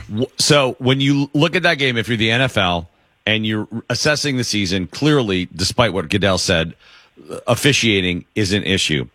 But I don't know how they can't look at the field conditions of the game last night in the Oh. biggest game of the year and be completely embarrassed by that. Well, it's like what you guys were saying in the sports update. I mean, it's the greatest stage for their game, and they set this up um, on their own you know, as far as what the turf was, and, and look at what happened. You know, they look like they're on ice skates out there a bunch, and um, you know, even the kicker on the one kickoff, I think that was the most emblematic of the problems that the guys are having. Yeah, it's just you know, one thing that I, I thought of while watching that was if they're going to be in charge of everything, if they're going to hermetically seal everything to their own devices during the course of the Super Bowl up until, you know, the stadium that they picked now putting in their own grass for it, well, what's it going to look like in the championship games that they want to run on their own now for the AFC and NFC? Like, you're going to botch that too? Um, I, was really happy to hear Arthur Blank come out and say this week that they're he's he's one that's also leaning against voting for putting the AFC and NFC championship games in neutral sites, Yeah. even though his stadium might be one that benefits. I was happy to hear that. I was happy to hear that he said Clark Hunt doesn't want to do it because because I would prefer to just have the AFC and NFC championship games stay at uh, the regular home field locations, and, and hopefully that's a sign, like what Art Rooney II said two weeks ago, that they're going to fight against that momentum. Well, I will say, you know, earlier I, I well I mistook uh, Brown for uh, Devonta Smith on that one, uh, and uh, I, I talked about the culpability of the Eagles. Sirianni said the refs didn't cause, cause us to lose that game. Jalen Hurts said, y- you know, you win or you learn, and he took ownership of them not winning last night. The Eagles could not have handled themselves more, uh, um, you know, professionally in that loss and admirably so. total that could total have- accountability. could have been an easy crybaby moment for that team, and they would have had a lot of people supporting that uh, method of coping, but they didn't. They owned it. Yeah, they did, and kudos to them, and also kudos kudos to them for maybe realizing what we talked about before that they probably got away with a few, and in a game like that, uh, the officiating tends to even out. And uh, you know, just the longer I've been around doing this, you know, and talking to coaches directly, you know, they actually seem to have a better grip on that than maybe us in the media, us as fans do. That they understand how many go against them and how many should go for them, and how often it tends to balance out. We seize on every call. I feel like we do that maybe even more than the coaches do. Um, and you know, in, in a Super Bowl, though, you would expect perhaps some raw emotions immediately thereafter. But uh, yeah, last night they handled themselves well, and uh, I, I agree with the sentiments of uh, where the calls were and where they weren't, how they kind of evened out in the end. Tim Benz, thanks, man. Always a pleasure. All right, guys, thanks. We'll see. All right, Val's got your news when we return. Mike with more of uh, the Super Bowl fallout as the Kansas City Chiefs, Patrick Mahomes, your MVP, they get another Super Bowl victory. It's the DVE Morning Show. John's Appliances Studios, where Pittsburgh shops for appliances. This is WDVE Pittsburgh. Yeah, women are not missing this holiday. They're just not going to miss this holiday. Like guys don't it does like it just doesn't matter. There there will never be a Palentine's Day. it just won't happen. you know, like come on guys, like who hasn't wanted to be in a relationship? Let's get together. Celebrate each other. Come on. Let's go get a manicure. Just us. Or a pedicure. Guys. Come on, guys. You should get pedicures because your feet are disgusting. Hey, don't uh, generalize all guys. Some of us have very good toe maintenance. Oh, I'm not talking just about the toes. Talking about some. Co- you getting into a little corn talk now, Oh. Val? You talking talking bunions? Is that I what saw doing? somebody Welcome last to summer. DVE. We're talking bunions. Randy Baumann and the DVE Morning Show. Now the the problem with today is if you had a Super Bowl party or you were at a Super Bowl party, you get leftovers. Oh. And today is supposed to be the first day of no more gluttony for a while. Yeah. I thought that same thing yesterday because I thought on Saturday, all right, I'm going to get food for the Super Bowl and then Monday, clean slate. And I thought, oh no, I have all that Super Bowl food. And then I had friends over for breakfast yesterday. So now I have pans full of food from breakfast yesterday. Mm-hmm. I'm like, dang it. All right, next week.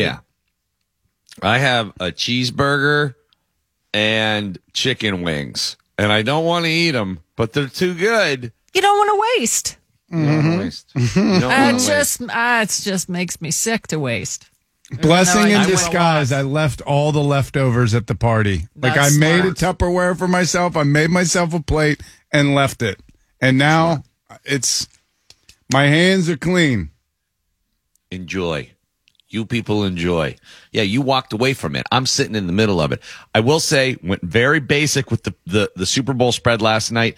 To me, nothing makes me happier than the, the, the three essentials, which are pizza, chicken wings, beers. That's it. If you have those three choice. things, now that is a minimum. Really solid. Like dips are big though. Now we didn't, we had one buffalo chicken dip, which was delicious. That was plenty. Sometimes you go a little dip heavy in the Super Bowl parties. You know, you know, it fills you up and everything. And those are also tough to. You can't really enjoy a dip the next day. You don't eat all the dip. The dip's going in the garbage, right? Why not? Why can't you enjoy a dip the next day? Val day? said just spoon it up a little couple times, I mean, stir it. You put it in the fridge.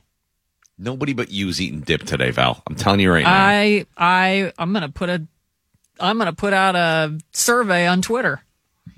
I guarantee, uh, uh, I guarantee you, low takers on the on the mm-hmm. dippage mm-hmm. day two.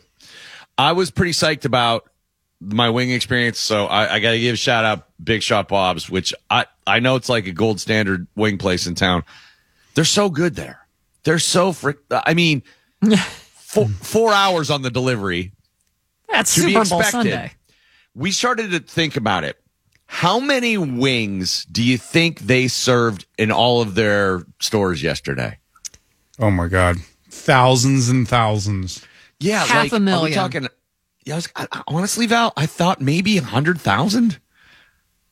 And I'm like, that's too many. That's too many, right? Well, they have a lot but of I stores. ate seventy four thousand. That's a lot. I ate so many wings, dude. And then you know what I was doing too? I really like the one wing sauce. And when then we already ate all those wings, but then there was the pool of the wing sauce in the bottom, and you know, and I'm like, oh, save that. You took the other ones swimming in that pool. Take him for a swim, Bill. Toss him around. Now those wings are them wings. Yeah, we did. uh We did Mad Mex, and we had all the different. We had soft shells, hard shells. We had That's awesome. loaded nachos. We had their wings, which are really good. I love Well, their San that Fran whole wings. that whole spread was like the foundation, and then everybody brought a couple sides. I mean, I did the hell of a good dip. I did the pizza rolls that Val taught me how to make on Friday. Big hit. And Yeah, we we, talking- yeah, we discussed Friday. You can uh, make your own variation. Not hard to switch it up. No, Yeah, not at did all. we find out if Mike made the uh, cheesesteak ones he that did he not. was talking about? He did not. He did not. because he went to a party somewhere else. So But I love uh, wings and pizza. We got Badamo pizza. Oh, which which which kind of Badamo pizza did you do? We went with the round one, the classic round one, which is a really good, good. and it's good. t- it's good all day long. Do you know what the weight was on Fiori's? Four days. Guess. yeah, they were like Super Bowl twenty four. None, no At least- at least twenty twenty three. Three hours. Yep, it was three and a half hours. Yeah. So you you- know, if you don't plan ahead, you're kind of screwed. You got to get you got to get that long as they half cooked, and you got to get it on Saturday. That's a bit much. I'd go in as soon as they open on Sunday and then do the half cook. I wouldn't do them the day before, but Oh. love a Super Bowl spread. Is it is it better to have it half cooked the day before, or not to have it? I don't. I mean, this is a conversation. This is too much pizza philosophy for me this early in the morning, Bill. did you do the pizza rolls in the oven or an In the air oven. fryer? I How'd don't. they- I don't have an air fryer. Oh, okay, how'd they turn out? They turned out great. Good. Yeah, They we, looked good. nice and crispy. I used. Uh, I just had like this Italian seasoning, and I used that on Yeah, top. that works. It was Yeah. great. Yeah. It's great. I put a Dude, little that- bit of sauce inside the rolls. I saw that. That was a big hit. I was wondering if that was part of Val's original recipe, or if you did. Did you go out on your own on that move? I uh, I went improv a little rogue. bit. Nice. Yeah, because That's a good chef, that- Bill. that's why I like the uh, the recipe that you brought to the table because there's so much r- wiggle room. Yeah, you could put whatever you want in there. Yeah. All right. All right. We're going to need to do more Val cooking segments because that was a huge hit. Let's So, do it. I don't know the next reason we can come up with. Easter. I don't know, Let's Mardi do Gras. Let's Some not a ham. A ham ham rolls. Come on. Dude, that's what we do every time. It's just the same It's just roll rolls. with different stuff. Yeah. right? Yeah. Let's put some ham and cheese in there. Some Ham pineapple, and Brie, maybe. like the commercial last night. Did you like the uh, the Jon Hamm and uh, Brie Eh. Larson commercial? It's all right. I thought it was stupid, and I thought Shoehorned smirched. Pete uh, Davidson into it once again. I just I don't want to give ham and brie sandwich is a bad name because they're actually delicious. if you have a ham and brie sandwich, you won't be sorry. They're at it's a little foo foo of a cheese to be ordering, but if you see it somewhere and you order it, you will not be disappointed. Delicious sandwich. Kind of a dumb commercial though. There were none that were great. I love the Will Ferrell one and uh, Yeah, love the the, Steve Ferrell Martin one one. great. Uh, the and baby one was my favorite. Was that E Trade that they did where the baby's at the wedding? The talking babies. Oh yeah, yeah, yeah, yeah, yeah, yeah. Uh, babies are always good in a Super Bowl commercial. that was my favorite. I one. like the Pringles, the hand stuck in the can. That seemed like a a classic Super Bowl commercial to me. the Maya Rudolph candied clams. I mean, is there something I'm not getting about that joke? Because I think it's the dumbest thing I've ever seen. I missed that commercial completely. Yeah, I don't even. Oh, I that's didn't even see it. Yeah, that you gotta look at that one. I'll look at that one. My friend at one point said, "Boy, Jesus sure has a lot of money to spend on Super Bowl commercials." For a guy on a carpenter's salary. Uh, th- here's the thing. Um, those Jesus ones, I was just so glad the, the second one was a Jesus commercial. Because if it would have been M&M's at the end of that, that would have been like way inappropriate. Like, Snickers. We can all live peacefully together. like you can't have that heavy handed of a commercial and then have a food A item at out. the end of it. Right. Yeah. JanSport, the best backpacks. what? For your insurrection and racial rioting. uh, but uh, the tone of the commercials at least seemed to reflect the times a little bit in that uh, we seem to have gotten past some of the seriousness. Remember, was it last year or two years ago? Every commercial was like heavy. It was like watching all serious, you know, movies get nominated at the Oscars. Yeah. Kind of like we weren't laughing anymore. It's like, oh God, okay. Crying. Yeah, Nick Sir- Nick Sirianni style. But the whole sort of uh, Super Bowl commercial aura has kind of gone away. You know, Yeah. it's not like what it used to be. Even though not all of the commer I mean, there were a lot that were revealed ahead of the game, but I don't know. They just the avocado one in the Garden of Eden. I got I, that Mhm. was. I thought that was terrible.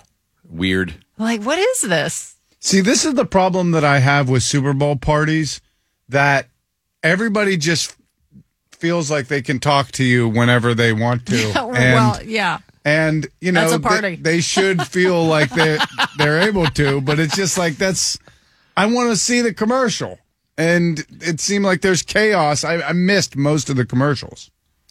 Uh, we had a perfectly small crew with everybody watching the game. Like, that's important because there's nothing worse than being in a conversation with somebody when you want to watch the game and then having to be like, uh, uh, uh, don't talk to me right now. Hold on. Yeah, yeah. S- Shut, shut your mouth. Shut, shut your mouth. Awkward. Very awkward. So luckily didn't have to face that. Um, all right, we'll get to the list of uh, those commercials a little bit later on this morning, I guess. And also Terry Bradshaw causing a, people are are are mad at Terry. Terry just can't do him. You know, give Terry a break for crying out loud. Mm-hmm. He's like seventy, whatever. He was in a Super Bowl forty eight years ago, and he's still working at Super Bowls. I Pretty think good. he actually is going to die on television. He said he wants to. He said he wants to. Uh, you got a doink in your betting last night. The Gatorade was purple for those who bet it. The coin toss was, of course, tails last night. The anthem went way over Chris Stapleton's. Um, basically, ev- that it seemed to be an anthem that most everybody loved. I mean, Yeah. I said on Friday that I thought it was going to be iconic, and and I think it was. Honestly, I think you're going to remember that for years to come. Like that, that was just so unique. I mean, we're used to seeing female artists go up there and crush it. I mean, Jennifer Hudson, the year that the Steelers and uh, Cardinals played, was phenomenal. Whitney Houston, and this this one stands out. I think to me. Uh, I would agree with you totally. Um, I didn't the, the Ben Stiller commercial I missed. I- That was a like, I Pepsi kinda commercial. Caught the end of it. Yeah. That was this is similar to the Steve Martin one. Bryan Cranston and Aaron Paul did that pop corners Mm-hmm. thing where they played Walter White and Jesse Pinkman again from Breaking Bad. I missed the Jennifer Coolidge ad. I didn't see that one. Yeah, I didn't see that one either. Nope. Uh, and uh, the Ben Affleck Dunkin' one, of course, got a lot of love too. All right. Val's got a news update for you right now. Uh, do you want to hear any his, of the? uh, All right. Well, we'll get. Well, we can get to that later. Commercials. We'll do it at nine. Okay. Um, 17 minutes after 8 at DVE, here's a Channel 11 Severe Weather Center forecast. Pretty spectacular looking day today. We'll see plenty of sunshine. Temperatures going to bounce up into the low 50s this afternoon. I'm Scott Harbaugh, Severe Weather Center 11. Thanks to, uh, sorry, 30 degrees at DVE. The news is brought to us by Window Nation. I was jumping the gun a little. Uh, thanks to a promotion put together by Bud Light, people in the winning Super Bowl city will be treated to a truckload of beer delivered by a former NFL great. If the Eagles had won, former running back Brian Westbrook would have been delivering the truck to Philly. But since the Chiefs won, former running back Jamaal Charles will be delivering a truckload of beer to the residents of Kansas City. I saw this this really funny video on Instagram before the game, and it was this guy who was pretending to interview fans of each team, and they're interviewing guys in Chiefs jerseys. They're like, "What are you going to do if the Chiefs win the Super Bowl?" He's like, "Oh man, I'm going to have a bunch of beers and get some barbecue." And then they go to the guy in the Philly jersey, and they're like, "What are you going to do if the Eagles win the Super Bowl?" And he's like, "I'm going to set my dad on fire." it was like, yeah, Philadelphia is going to be on fire one way or another here. Did you see the video of the guy destroying his television? Oh yeah. No. Oh yeah. As soon as Butker kicked the field goal. Yeah. Yeah. It looked like I, like didn't you kind of think like it was going to escalate even more? I Like, did. The people in the party are like wh- they got scared of the person smashing the TV. I mean, TVs are hundred dollars now for eighty inch TVs, so I guess it's not as big of a deal as it used to be, but uh, still not a great way to end the evening if you're an Eagles fan. I think that has We to be your TV, right? Like you can't do that to somebody else's TV. You can't be a plus one at that Super Bowl party. U2 returns to the stage for the first time since 2019. Later this year, the band used a Super Bowl commercial to announce they will open the brand new MSG Sphere in Las Vegas in the fall. The venue, by the way, the Super Bowl next year is in Las Vegas. oh boy. Uh, the venue features state of the art sound design and a structure that can be customized by performers for visuals. U2 UV Achtung Baby Live at the Sphere will focus on celebrating the band's Zoo TV tour and Achtung Baby album. Uh, the band also confirmed founding member and drummer Larry Mullen Jr. will not take part in the residency as he is recovering from surgery. They've also launched a new website for the shows, u2xsphere.com. Here's the Edge talking about returning to the stage in Las Vegas. We were lucky enough that the pandemic lockdown occurred literally within six weeks or so of the end of our touring cycle. So we weren't really supposed to be doing any shows for a while. Certainly not until a new album. That's the normal cycle, new album and tour. So yeah, this is perfect timing for us. U2, U2 will release their new album, Songs of Surrender, on March 17th. That is St. Patrick's Day. And uh, some of the pregame performances last night, well, actually, they all got pretty good reviews. Sheryl Lee Ralph performed Lift Every Voice and Sing.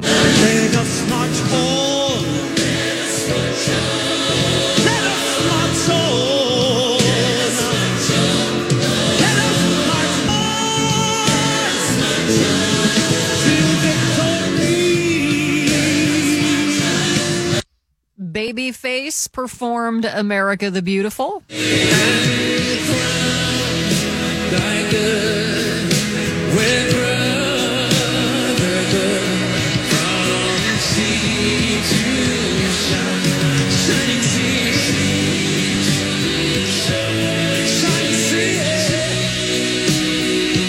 face. Always good to have baby face. Baby face kids is so baby good.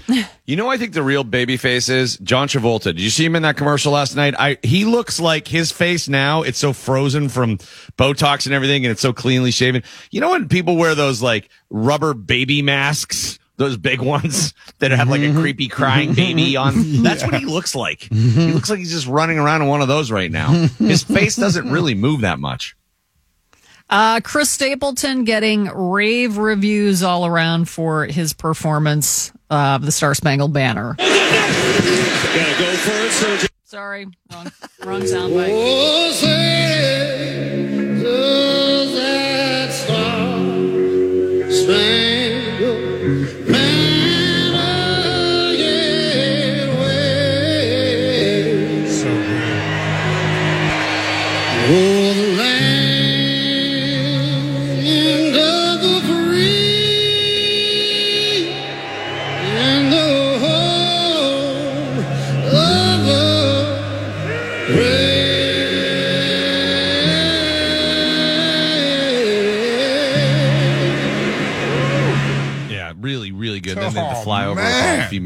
female pilots. Um, very cool.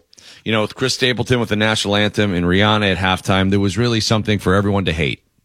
because that's what it was. It like if you try to appeal to a bunch of different uh, types of people, they're gonna hate the other thing. So anytime if you Google Rihanna, you'll see all these positive and negative reviews mixed in. And it's the same thing with Stapleton. I thought they were both great. Yeah. Hopefully different nobody hated both things. You know what I mean? You got one thing that you liked. or be different and hate them both. What I think uh, about the Rihanna performance was that she missed a great opportunity. At one point when she got tired, she should, cause you know, she's pregnant. So she should have just sat down and then they should have sonogrammed her and put it on the Jumbotron. and then they could have had like the baby like doing a dance routine on Twerking. the sonogram. Yeah. Yeah. the baby's just twerking in her uterus. Be like, yep, that's Ah. that's her baby. Yeah, that She's would have at been uh uh hilarious. And, you know, Berman could have narrated it. I don't know. Or maybe the baby looked like Berman. It was like Berman's head. yip, yip, yip, yip, and he's just working in there. Missed Forecast opportunity. forecast today: sunny, low fifties. It's thirty a DVE. Did you see uh, the Tubi ad? Where people thought Yes. like you sat on the remote or something and like scrolled over to the Tubi app. Yeah, uh, several people at the party that I was at were confused. They were like, "What? What just happened? Did somebody? Who has the remote?" Uh, I missed the Busch Light ad with Sarah McLachlan too. I wanted to see that one. Yeah, it was okay. because what what the hell's she doing doing a Busch Light commercial? That's just Well, she funny, was- Sarah McLachlan. There part of it was like a parody of her animal shelter commercials. Just seemed like something she wouldn't have made fun of. So And who Yeah, were, who were the was kinda sad people in the vid? Like, were it was just like people drinking beers? No, sad? it was no. She was sitting in a tent with a wolf, and he's the guy. in Craig the, Wolfley. I tell you what, Chaluch, those dogs make me sad. Mike's got your sports when we come back. More on the Super Bowl Sunday. Don't forget, if you go to DVE.com, you can check out the finalists in our How It Started, How It's Going contest. There's 10 of them up there to check out, which are uh, just hilarious. Very funny. Go vote for your favorite. Top vote getter gets all those cool prizes. The six tickets to the upcoming game against the Islanders in the uh, Bet Rivers Casino uh, lounge there, plus front tickets, uh, front row tickets to Donnie and the Clarks, a gift certificate to the Adult Mart on McKnight Road, and that's the nice one. So go to DVE.com, vote for your favorite right now. It's the DVE Morning Show.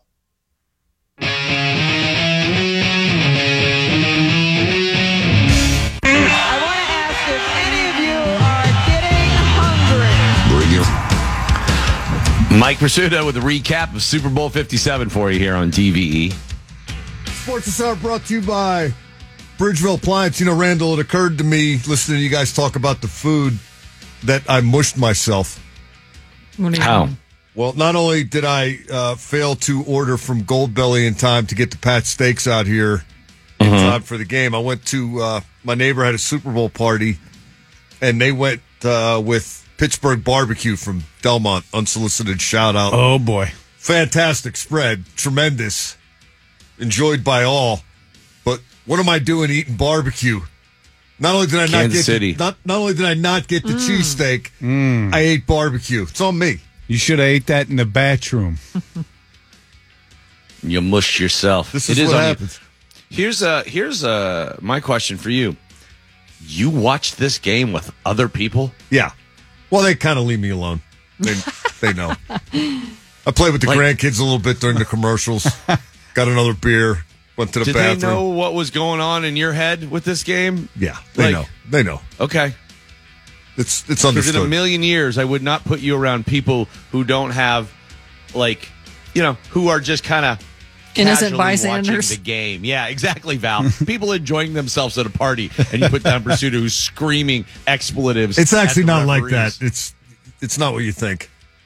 Uh, I've seen it, so I mean, like, Not recently, man. It's all right, okay.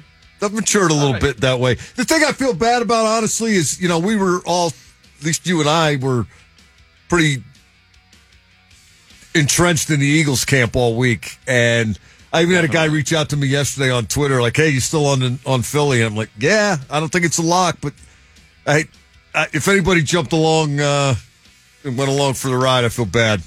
I got scared and I hedged. I did. I didn't. I, started to not love it, and and I think you were the one who was telling me on Friday. You're like, yeah, don't let that fool you, you know. And I'm like, I don't know, man. Just keep hearing this Mahomes stuff, and that can always happen. I still took the Eagles, but I got lucky with a prop bet that kind of covered that and the hitting the octopus. Thanks, Jalen Hurts. That took care of that. But man, the Eagles didn't look like they could be stopped. They looked like they were just given Kansas City a chance to get back in the game. But defensively, it, the whole second half was just perplexing to me. How that offense went out there and scored on every possession against the top D in the NFC. Yeah, they never stopped them. Never got a sack. One at the right time might have might have turned the tide. But uh, I wanted to talk a little bit this hour about something that I talked about after the AFC Championship game, and the importance of team building toward a championship. Um, you know, the Chiefs made it to the AFC Championship game last year, so they were a pretty good team. And you think of the Chiefs, you think of Patrick Mahomes and Travis Kelce in that offensive line, and they also rushed the passer well. Even they don't. Uh, I think they were second uh, to the Eagles in sacks. Uh, worse defensively than Philadelphia, but uh, pretty strong team, and not a team that you would expect a lot of rookies to make significant contributions on. But uh, lo and behold, the Chiefs had ten draft picks last spring. Nine of them played yesterday. The only guy who didn't was uh, fifth round offensive tackle Darian Kinnard, who was only active for one game all season. But let's look at some of the other ones. First round corner Trent McDuffie started. First round edge rusher George Karlaftis started. Second round wide receiver Skyy Moore from Shady Side Academy caught a touchdown pass. Second round safety Bryan Cook played 13% of defensive snaps, 76% on special teams. Third round linebacker Leo Chenal 24% of the defensive snaps, 76 on special teams. Fourth rounder cornerback Josiah Williams, 36% of the defensive snaps, 48 on teams. Seventh round corner Jaylen Watson started.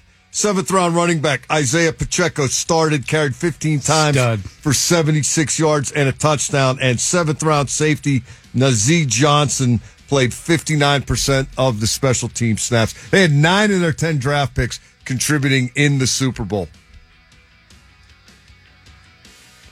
That's phenomenal. And oh, by the way, another guy who wasn't on the team when the Chiefs went to training camp, Kadarius Toney. Kansas City traded for him in October. He's a first round pick of the Giants two seasons ago. Never really fit in in New York. He was hurt a lot. Uh, the team wasn't real sure about his attitude. He gets dealt for a conditional third round pick and a sixth round pick in 2023. And he winds up uh, with a Super Bowl record 65 yard punt return that set up the touchdown that put the Chiefs ahead by eight. Of course, the Eagles came back and tied it on a touchdown and a two point conversion. But Kadarius Toney, one of four guys who returned punts for the Chiefs this season. Wow. And they never had a return longer than 22 yards all year on a punt return. And they go 65 to the ho- almost to the house in the Super Bowl. Terrible punt. Terrible coverage too. I mean, Terrible they kind of had him. And he, punt. he went backwards, and It looked like he was going to fall down. Philadelphia winds up with uh, 25 first downs to 21, uh, 417 total net yards to 340, 35 minutes and 47 seconds time of possession to 24 13. But Kansas City outrushed Philadelphia a buck 58 to a buck 15. Did not see that coming. Nobody had that. and no turnovers for the Chiefs. And the Eagles had the uh, catastrophic failure. Uh, Jalen Hurts, a third and one becomes a third and six because of a false start. And you know they're just going to sneak it. The Hurts is automatic on third and one for crying out loud. But they false start it, and it becomes third and six. Then he just drops the ball and kicks it, and it ends up being a scoop score that tied the game at 14. That kind of stuff is hard to get over. Of course, the calls weren't great, uh, particularly the one at the end, very controversial uh, defensive holding that uh, gave the Chiefs the fresh set of downs uh, that allowed them to run out the clock. But uh, Jason Kelce and the Eagles taking it uh, as you should. Um, you know, I don't know. I'm not going to get into whether they got it right or wrong. I think they called it, and that's the way this this goes. Um, I've said this before. I'm never going to be somebody that puts a blame or anything on officials. It's a hard job. They make a call. It is what it is, and um, you know there were multiple other moments in that game to take care of business, and um, you know I think that uh, you know we were we were close, and we could have won that game without the officials making that without that call being a determining factor.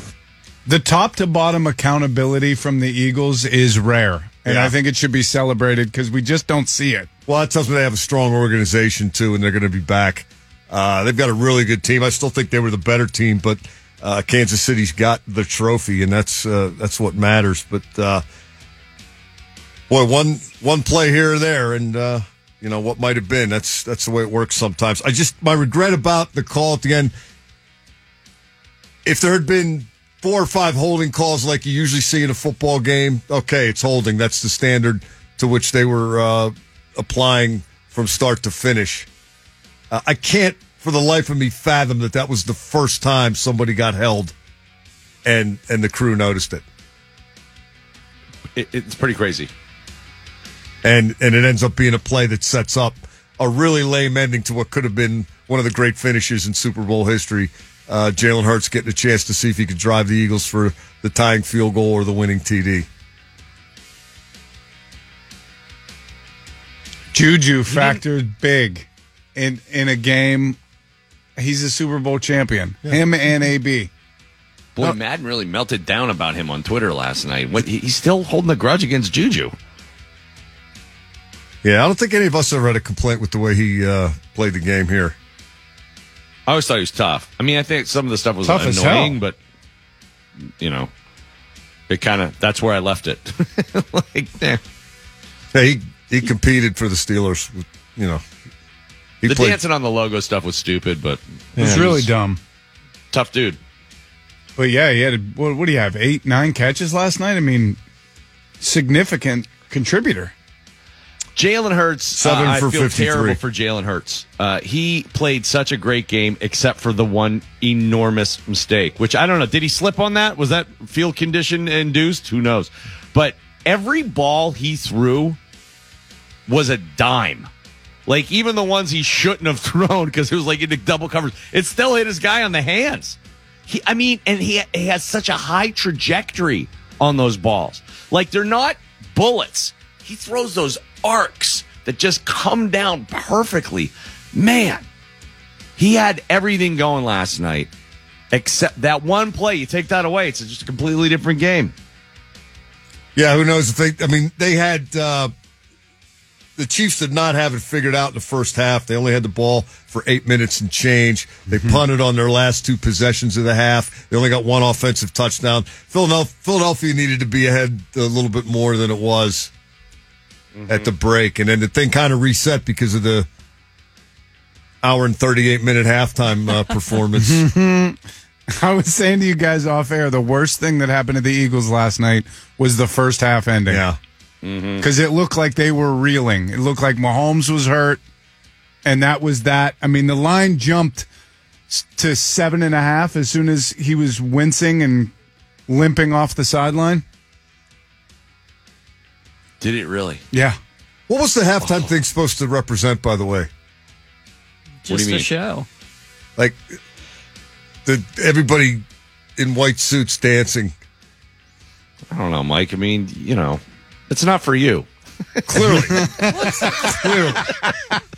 Let's just say that. Well, was, was there something I missed that uh, that that was trying to portray? Or was that just hey, let's do this? This is a good idea. Yeah, no. Well, there they was always have a bunch of dancers. Yeah, it was just it's fashion. It's not really sim- symbolic so much as it's choreography, fashion. Looked like a know. Woody Allen movie, if you know what I mean. You know, it definitely looked like they were about to uh, go out on a mission and everything you always wanted to know about sex. But it, what I think they need to do, because of the extravagance of the production of those halftime performances, stop having them in the stadium. Have them outside the stadium. Build a stage outside of the Super Bowl, so you can go right to it and make the halftime regular spaced. So you're not adding another 15 minutes into it or whatever it was that ended up being last night. Or learn from last night and get a whole bunch of those floating platforms, and you can play on those instead of the crappy field that, that you can't have Super Bowl ready. Just have everything suspended above the ground. I mean, the field did seem to be worse in the second half. So I think, you know, as bad as the field was, throwing a halftime show on top of it was an even worse idea. So that's something they should investigate going forward, I think. I'll talk to them when I have a meeting with Goodell. yeah, mention it. Mention, you know, that Mike didn't like it. yeah, I What they did this year. Well, I mean, it didn't bother me. I just like, wow, why are we doing this instead of the game? I, I, when I did think- they decide that the halftime has to be this colossal thing? It should just, you know, Michael Jackson. I put the think Ohio we- we State band out it. there and let's get on with the second half. Oh, 1993, marching Michael bands would Jackson. be great. It used to be all marching bands, Val. That would be fun. I don't know. Floating pregnant ladies singing is pretty good too. I mean- Imagine if at Super Bowl one there was a pregnant lady singing in midair. Those people would have gone crazy. I mean, that's a hell of a gender reveal. Because, I mean- well, was she just real? Like, she just revealed that she had a baby on board last night, right? That was that was Yeah, the that big was- announcement. Does the That's news to Super Bowl need a halftime extravaganza to make it popular? No, but the DV morning show needs a commercial break to pay for it. uh, when we come back, more on Super Bowl 57 and Terry Bradshaw stepping in it last night. I, I'm I'm here in defense of Terry Bradshaw when we come back. DVE. I plan on paying my bills.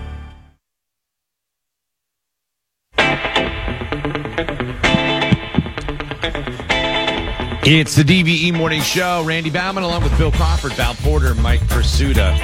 Last night, after the Super Bowl, Chiefs win. Terry Bradshaw and the Fox crew interview Andy Reid. Now, Terry Bradshaw is being criticized this morning for language he used in talking to the corpulent coach of the Chiefs, Andy Reid. And um, Rightly so. you, okay, so I mean, what? here, here's how he introduced Andy Reid last night to the podium after the game. Big guy. Uh, let me get the big guy in here. Come on, waddle over here.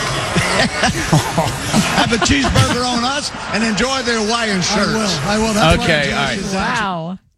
Okay. Hey, fatty, come over here. Come on. Hey, Roll hey, you whale, flop, over here. Tumble arm. flop on over here, you shamu.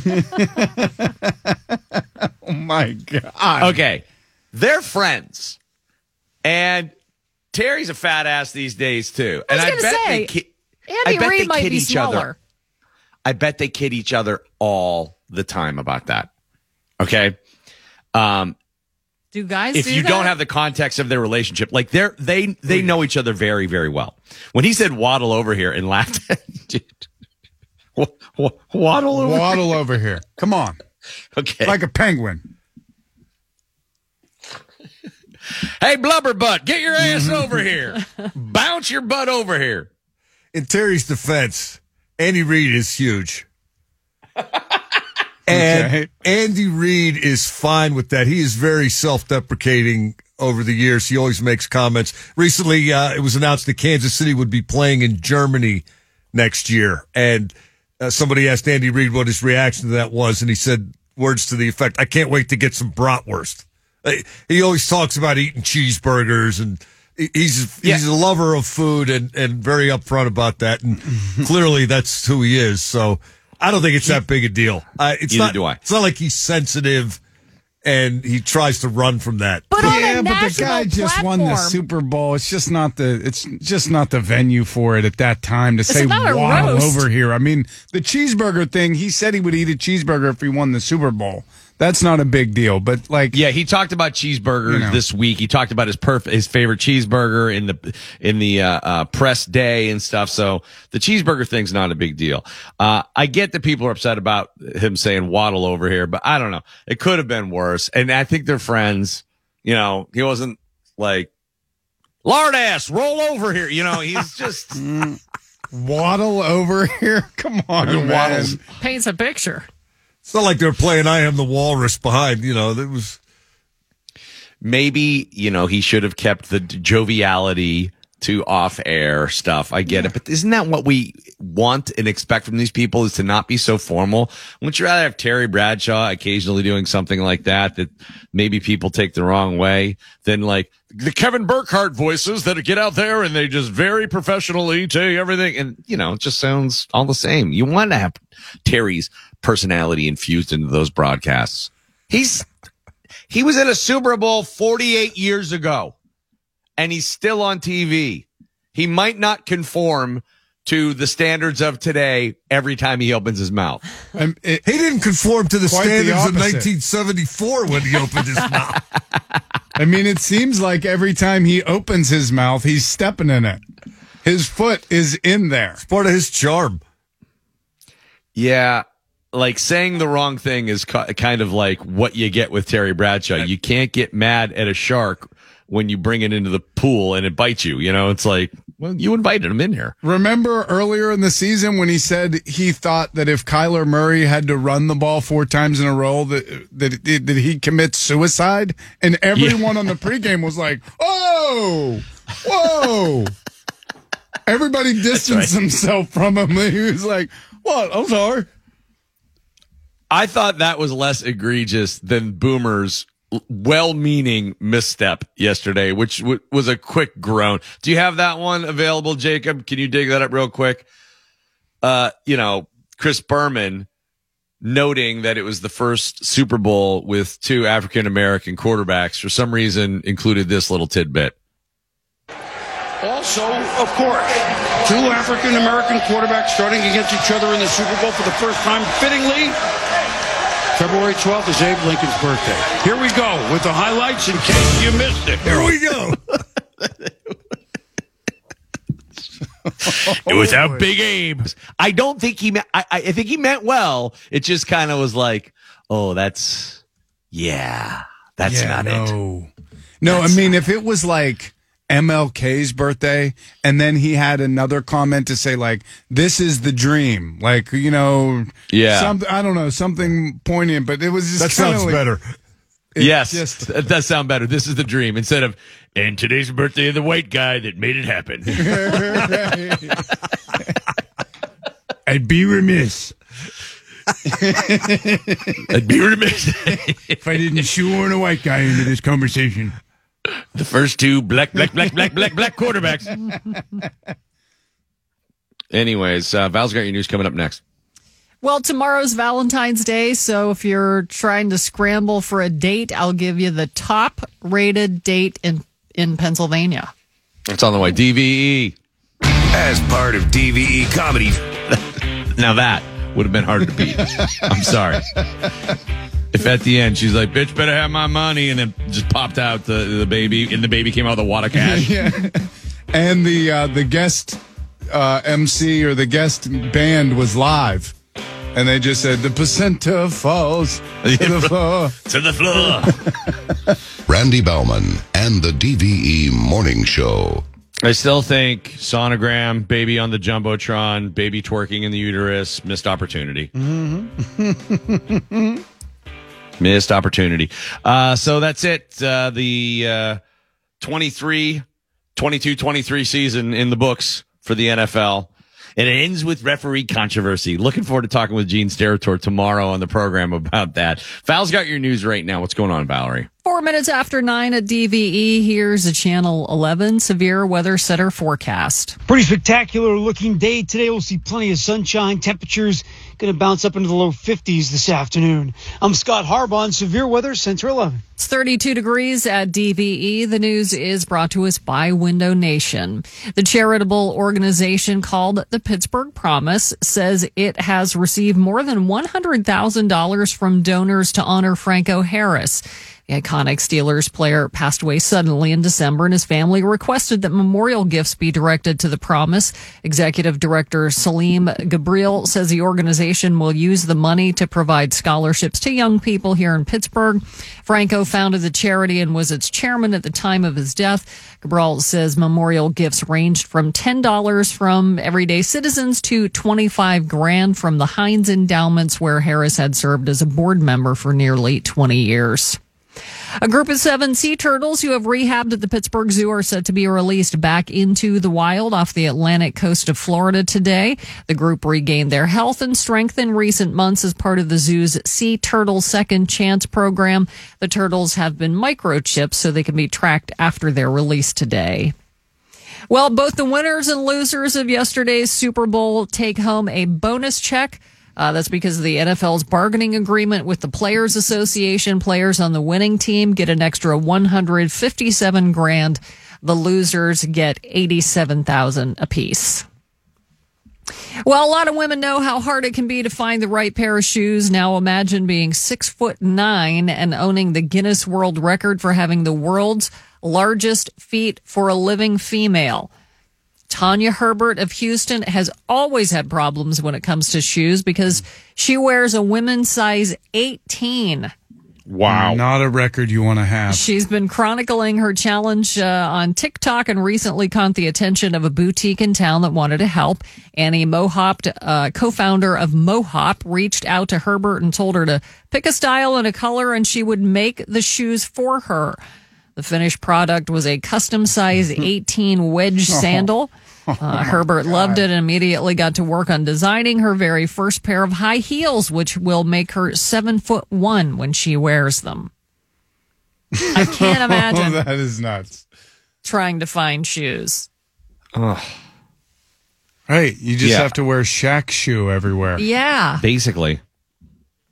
Well, planning the perfect date for Valentine's is hard enough, and uh, this year it's tomorrow. So uh, if you don't have a plan yet and you're struggling to come up with an idea, here are some last ideas from uh, last minute ideas from across the country. Google Trends put out a rundown of uniquely popular date activities in every state over the past month. So these weren't necessarily for Valentine's Day, but they're all really good ideas. Uh, going to the movies, very popular option. It's number one in places like Florida, Indiana, Iowa, Colorado, and Minnesota. Uh, states like Texas and Georgia are looking for drive-in theaters for a date. Uh, mini golf is the number one searched date in California, Kansas, and Washington State. In Pennsylvania, it's bowling. Yeah. That's a nice. That's a good one. Sure. There can be some some nice banter. Yeah, a little fun. Uh, arcades are a go-to activity in Arkansas and West Virginia. Escape rooms, big hit in Maine, New Hampshire, Vermont, Nebraska, and South Carolina. Rage rooms, number one in Idaho. I don't Come know if you. Oh, want to go on a first date to a rage room. That's pretty weird. Let's see you just lose it. Yeah. Right at, right at the top Screaming here. about your ex. I don't know. I mean, an escape room seems like not a great idea either because it could end up being a metaphor for the date. You're trying to get get the hell out It of this could. date. Escape room. In Michigan and Connecticut, axe throwing uh, is a very popular searched item. Go karting is number one in Nevada. A visit to a For museum. popular. teenagers? How old are we here? Oh, I wasn't thinking teenagers. I was thinking, Young adults? oh, yeah, or adults. When, when's the Even last time you old went go adults. karting with a fellow adult? That's what I'm saying. Like, hey, you I want to think go we to should the arcade? it. I think it'll be fun. where, Um, where can we go kart? Where's a good place to go uh, kart? there's, I think there's a place in Monroeville. All right, there was well, a place in um in Edgewood Town Center, and I don't know if it's still there, that had indoor go karting, which was pretty cool. All right, well, Uh, when they build one closer, we're going to do a, an outing. A visit to a museum is popular in Kentucky, Mississippi, and Virginia. Hitting up a bookstore is big in Oklahoma. I don't know about for a date. Bookstore. That's a 10 minute date. And here's definitely one that is not, especially not a first date or even early in your relationship. Going to a spa is number one in Tennessee.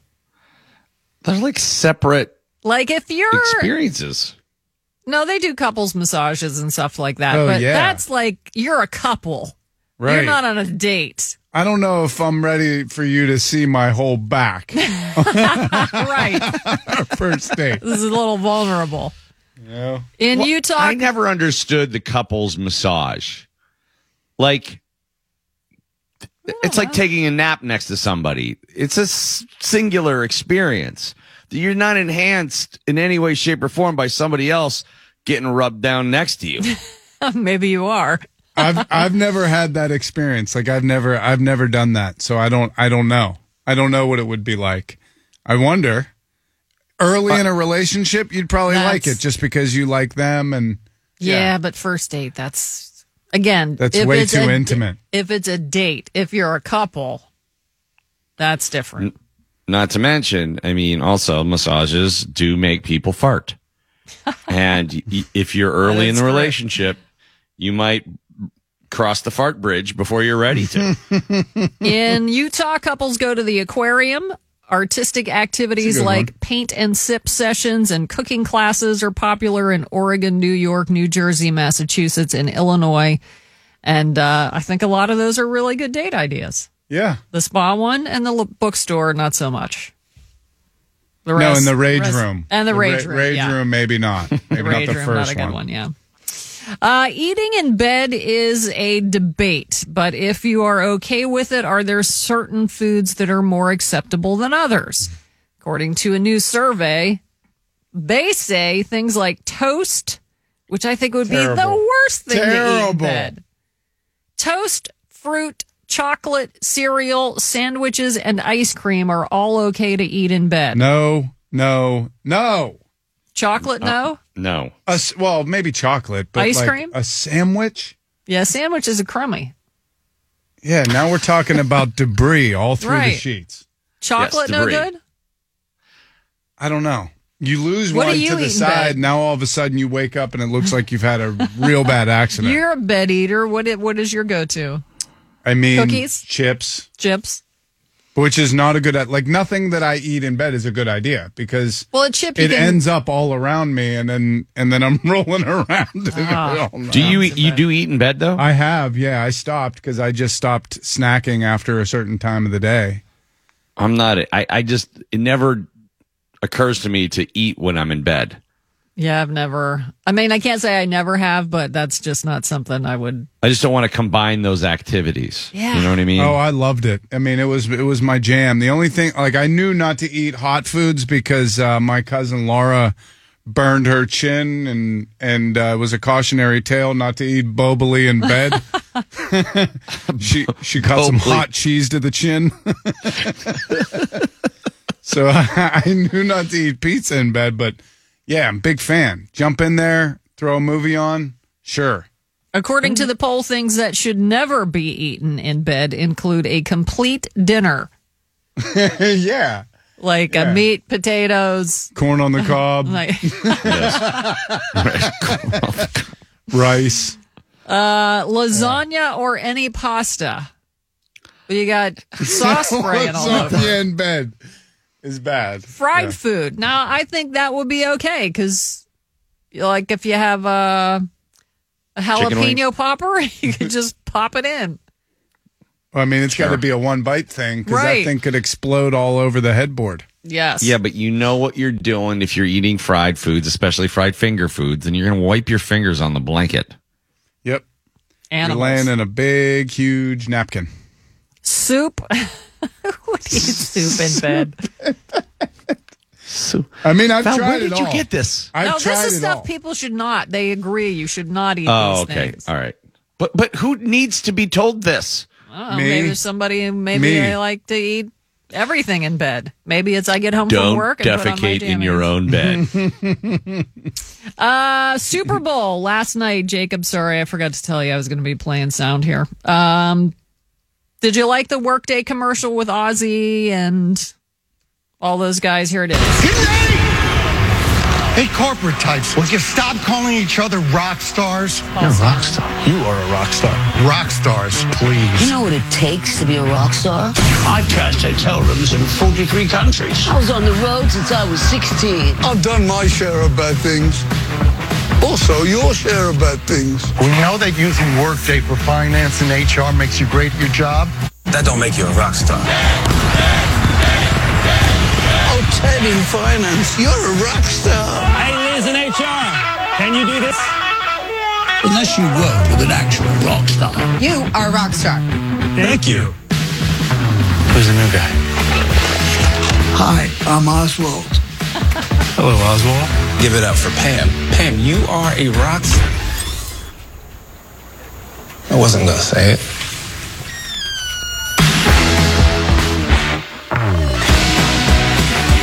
So that was with Ozzy, Paul Stanley, Gary Clark Jr., Joan Jett, Billy Idol. I think I hit everybody. Mm-hmm. That was a good one. you I know, liked it. Fun stunt casting commercials. That stuff. So you know, it- we're we're so hard to please now. Nobody will universally agree on anything as being good. You know what I mean? And if you take take a shot like that, just the star power of those kind of commercials usually make them work. It's fun. I th- it made me think of rock stars in a work like setting. Those guys would just be fired day one. I mean, they're all an HR disaster. You know like what I if mean? you acted like that at work, yeah. at your job. Uh, did you like the T-Mobile commercial with Bradley Cooper and his mom? I did. Totally missed it. Well, here you go. Stay away from my wife. Acting is the art of making you believe what you're seeing is real. These are all not lined up. Meanwhile, on Paramount Mountain. Yeah, all right. Well, the Bradley Cooper com- commercial on my site here is mislabeled, but I'm very confused. um, It's just him and his mom, and she can't okay. get the lines out. I, I, I liked it just from that standpoint. Either fun. he's way taller than I thought, or his mom is one of the tiniest people on earth, I think it's the second thing. She's a little person. and she kind of made fun of him in the in the commercial. So, uh, the Downey commercial Yeah. with Danny McBride, Downey McBride. I was wrong about Downey Unstoppables because it kept this hoodie smelling great for weeks. I'm a freaking believer now. Time to tell the world. Call me Downey McBride. Y'all gotta sniff this stuff. Look alive, Mr. H. Sniff this. Smells great, Downey. I am Downey McBride, and I am unstoppable. Speed. You knock Downey Downey, he gets back up. All right. You gotta sniff it to believe it. Not bad. How about the I do like commercial? Danny McBride. Did you like the D- D- uh, Dunkin' commercial with, With Ben Affleck? Affleck? Welcome to Dunkin' Meaning- New Special. Dunkin' Run, medium or large coffee. Get a donut for an incremental dollar. It's like, how can it be this inexpensive and good? Cream, no sugar. I'm just gonna have to just give you 10 munchkins. You look a little lost. One second, I'm trying to find the bagels. Do I look familiar? Oh. Should I be in it or do you want I just want just a self-portrait? What are you doing here? Curse me if I like Is this what you do when you say you're going to work all day? I, I gotta go, guys.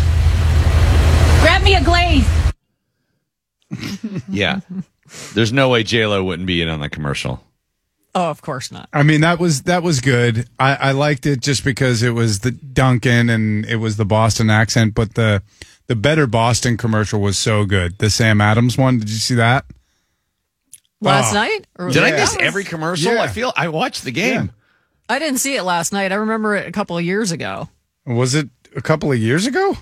or last year. Yeah, I mean, I don't know. It was on a list of best best commercials this year. I didn't see it last night. but I'm not saying that it didn't run. I, I don't know. I, We all I'm- watched the game. I may have missed and we it. have varying degrees of recollection of what was actually Oh, on, well, I, on I mean. I missed most of the commercials because of the kids running around screaming with Yeah. swords and unplugging the Wi-Fi. That's so fun, though, right? No, no, it's not. Not for the not when you're actually trying to watch the game. If you're not paying attention to kids and kids are running around, it's the most annoying thing ever. And I love all the kids. Just not no, in that that's- not in that setting. That part's not in question. But do, um, were you following on Twitter last night? Like, I was. or were you? Because it is kind of fun to have Twitter open during the Super Bowl. That's kind of when Twitter is at its best. Is big, Big events events. like that, especially seemingly apolitical events. The people find a reason to inject politics in it, but for the most part, it's kind of hard to do. Um, so Rihanna sang a lot of songs in her halftime show, so I'm just going to run through them real quick, just snippets.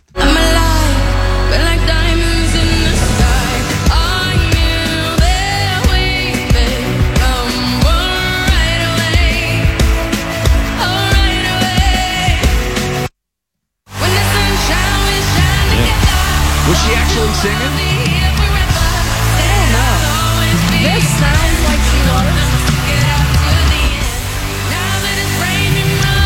wonder. Yeah, these clips sound like she was.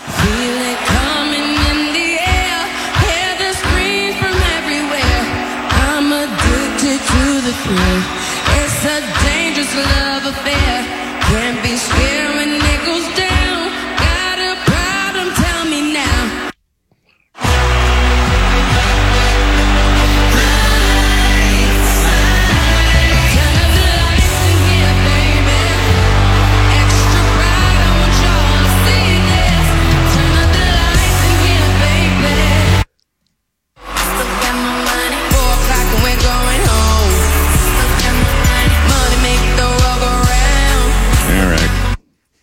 You've had enough.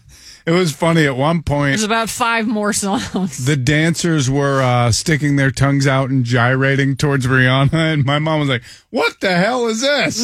and, and my mom loves Rihanna, but it was a little aggressive for the uh, for the Super Bowl halftime. Yeah, the I crotch did- grabbing caught, caught me a little off guard. Yeah, she had she had her hands uh, cupped on a cheek at one point. Oh yeah, that too. Yeah. Like, wow. Oh, at least it was her All right. own. Yeah, no, you're allowed to, I guess. Well, I guess if you can't show skin, and that's kind of what she's famous for. I mean, just like, kind of like just grabbing yourself all over the place is really the only thing you can do to be somewhat controversial. But to Val's earlier point, when you have that much gear on, it just looks like you're on a ski trip and you have to pee. you know what I mean? It Dude, what, look if she had to pee, that would have been brutal. I mean, that that outfit looks like it takes a while to to to get Mm. off. I mean, but you know, also great absorption. Good point. Um, you know, I I think it was Roy Wood that made this joke on Twitter last night that like she just had a baby and then she's pregnant again, w- and it's he and it's ASAP uh, ASAP Rocky's kid. ASAP. He's like ASAP. He's like now I know I would call him ASAP. it's like as soon as she could get pregnant again, he made sure it happened. Hey, you know, let's celebrate her their family. You know, it's a family Sure. Super Bowl halftime. By the way, great commercial. The E Trade Baby commercial was Roy Wood Jr. and Pete Holmes voicing the babies.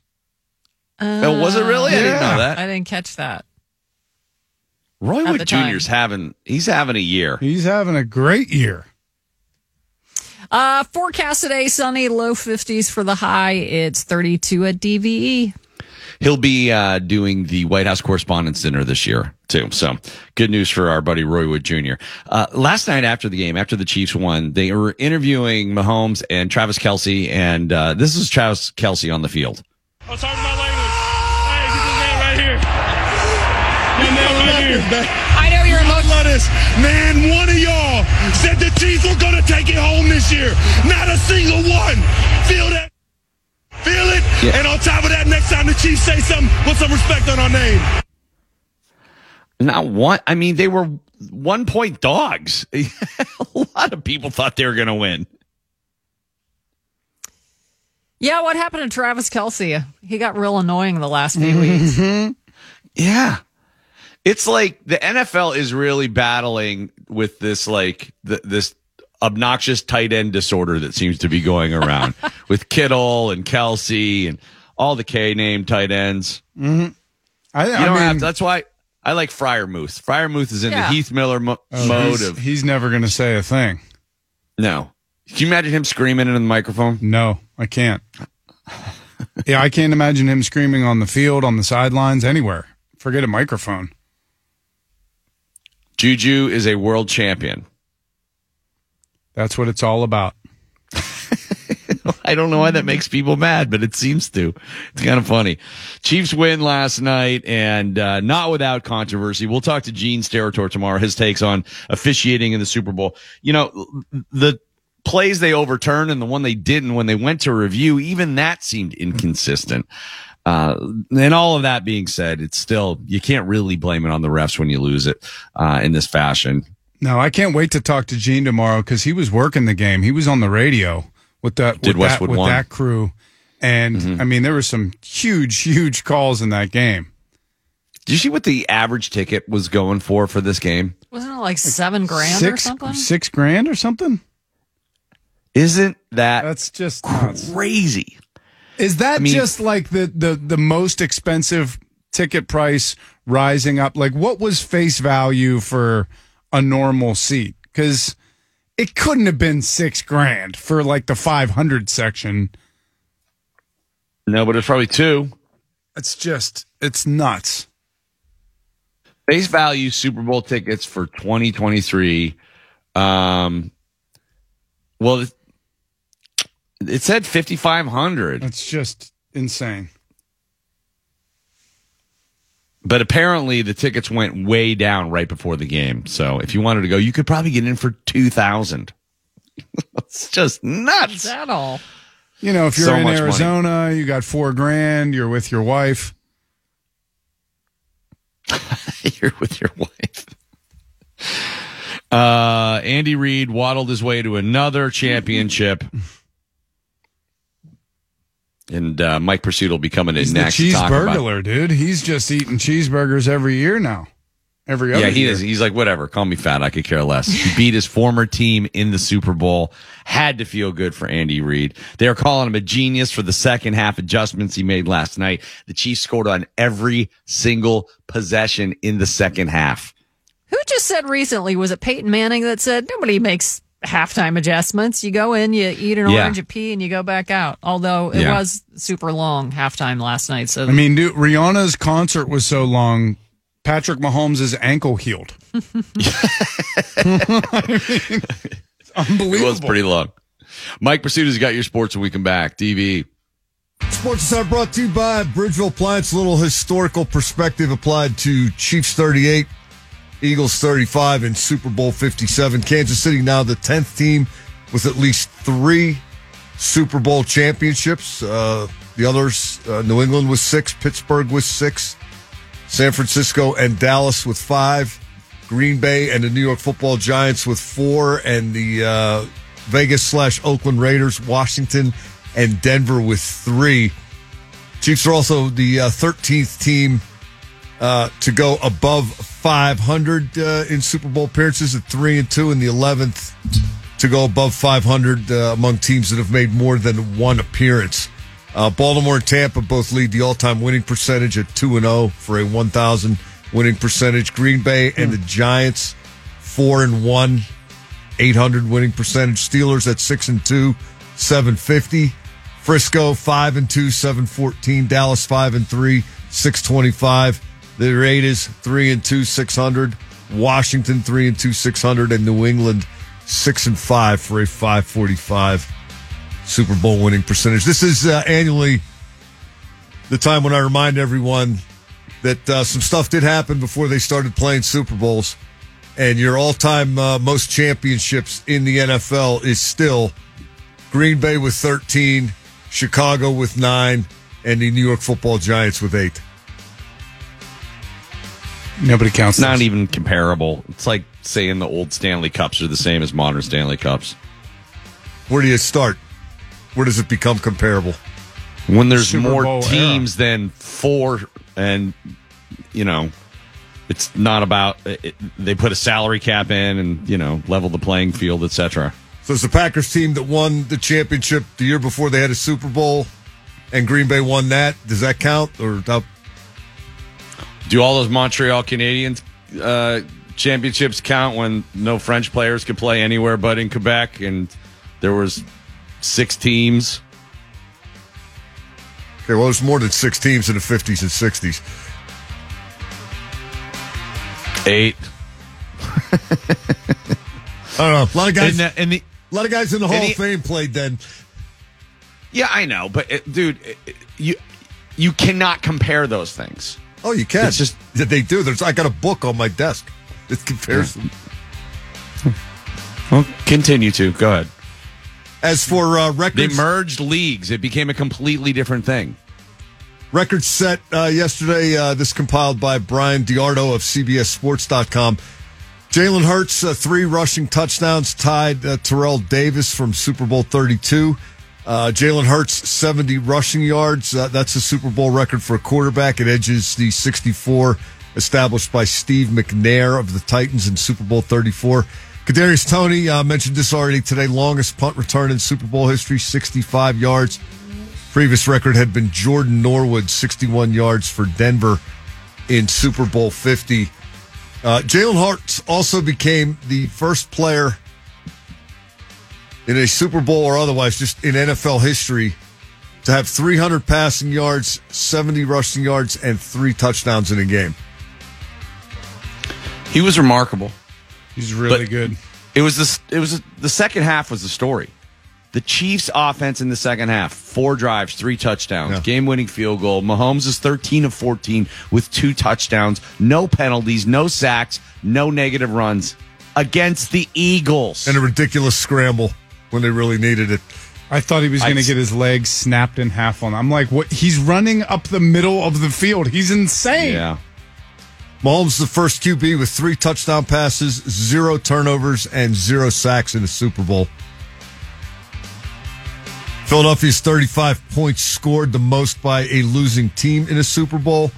And uh, a couple Andy Reid notes for you. He becomes uh, the first coach to defeat a team in the Super Bowl that he had coached in a Super Bowl. Oh. Reid and Philadelphia lost to New England uh, 24 21 in Super Bowl 39. And Andy Reid becomes the third coach to defeat his former team in a Super Bowl. Weeby Ewbank of the Jets beat the Colts in Super Bowl three, and Jon Gruden of the Buccaneers beat the Raiders in Super Bowl 37.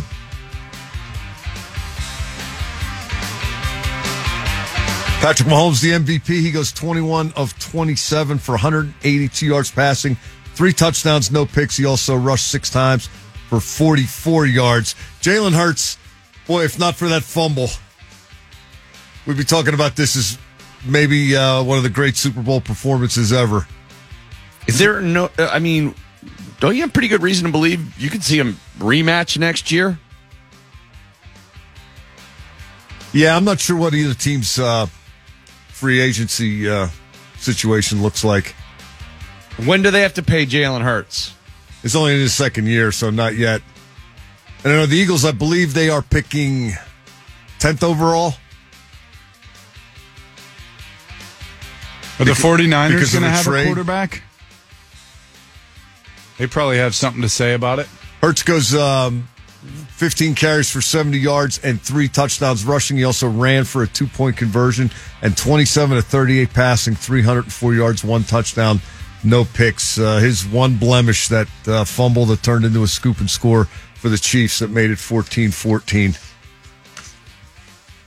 Jalen Hurts is a really good quarterback, and it's it's amazing to think back to the start of the year. The Eagles were not sure of him.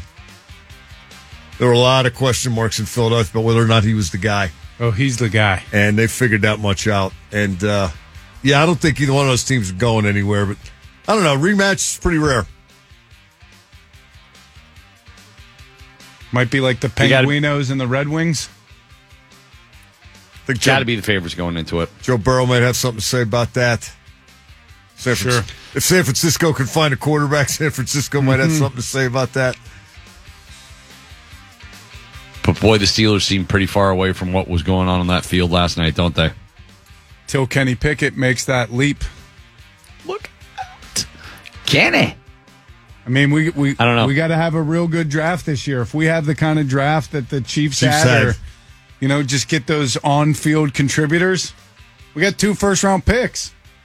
Yeah, I don't think they're a million miles away. I don't think they're in uh, either one of those teams' class just yet, but uh, I think you can get there from where they are. Patrick Mahomes, MVP of the season, MVP of the Super Bowl.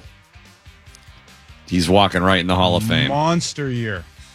How about the pre snap motion and misdirection by those receivers? I mean, that looked like Matt Canada's wet dream last night because they actually executed it and just walked into the, the end zone Yeah, a I couple mean, the- of times. The corners didn't cover it. I don't know what to say about that. Uh, It's it's a you know start motion one way and then reverse. Doesn't seem like you'd have to be uh, Bill Walsh to come up with that. Can you imagine watching that game though with Matt Canada and he's just like, "This is what I want to do." Everything. You know when they do That's the what I was twirly thing? You know when they twirl and spin when they come out of the huddle? I want to do do that. They run that. do that. They run that, don't they? what the Steelers? Yeah, I think everybody runs that.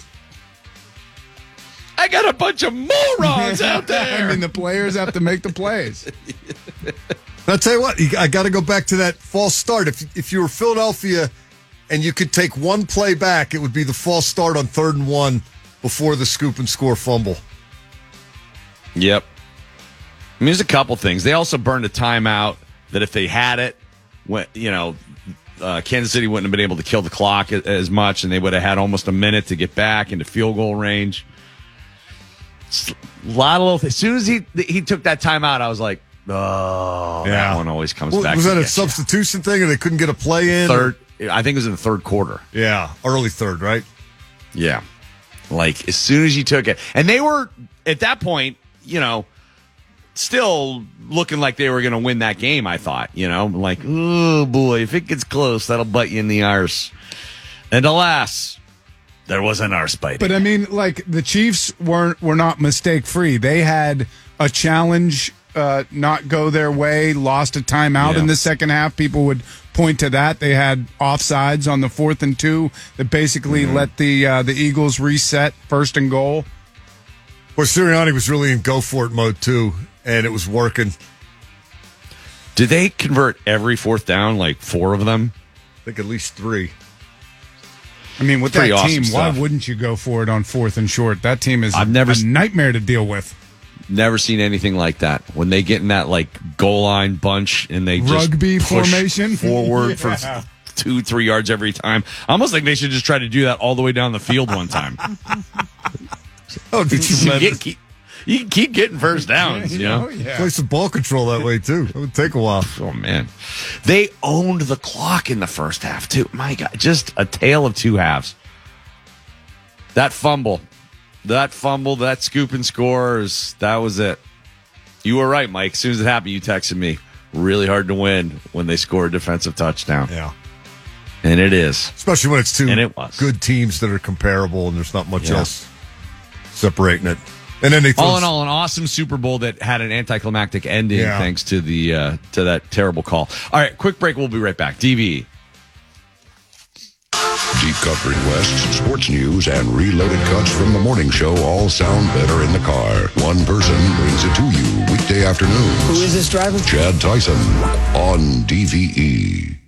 Hi, Randy from the DVE Morning Show. Pittsburgh is known for heritage and traditions. Edgar Snyder and Associates is a heritage firm that has a tradition of trust and compassion. Their goal is to help people living in our community. They live here, work here, raise families here. They also give back. Edgar Snyder and Associates has helped nearly 100,000 people win. When you find Edgar, you find a personal injury firm that offers care and compassion in everything they do. You don't pay a dime unless Edgar Snyder and Associates win. Learn more. Find Edgar today. Go to edgarsnyder.com. That's edgarsnyder.com. Bill, every car dealer gets the same incentives and the same rebates from the factories. Are there really differences when buying a new Chrysler, Jeep, Dodge, or Ram? Bob. It's the DVE Morning Show. Randy Baumann along with Bill Crawford, Val Porter, Mike Prisuta. Did you guys start watching the pregame when they did the Walter Payton Award to Dak Prescott? We did. Yes. And uh, Mhm. Damar Hamlin came out. Did you see all that? Mm-hmm. Oh yeah.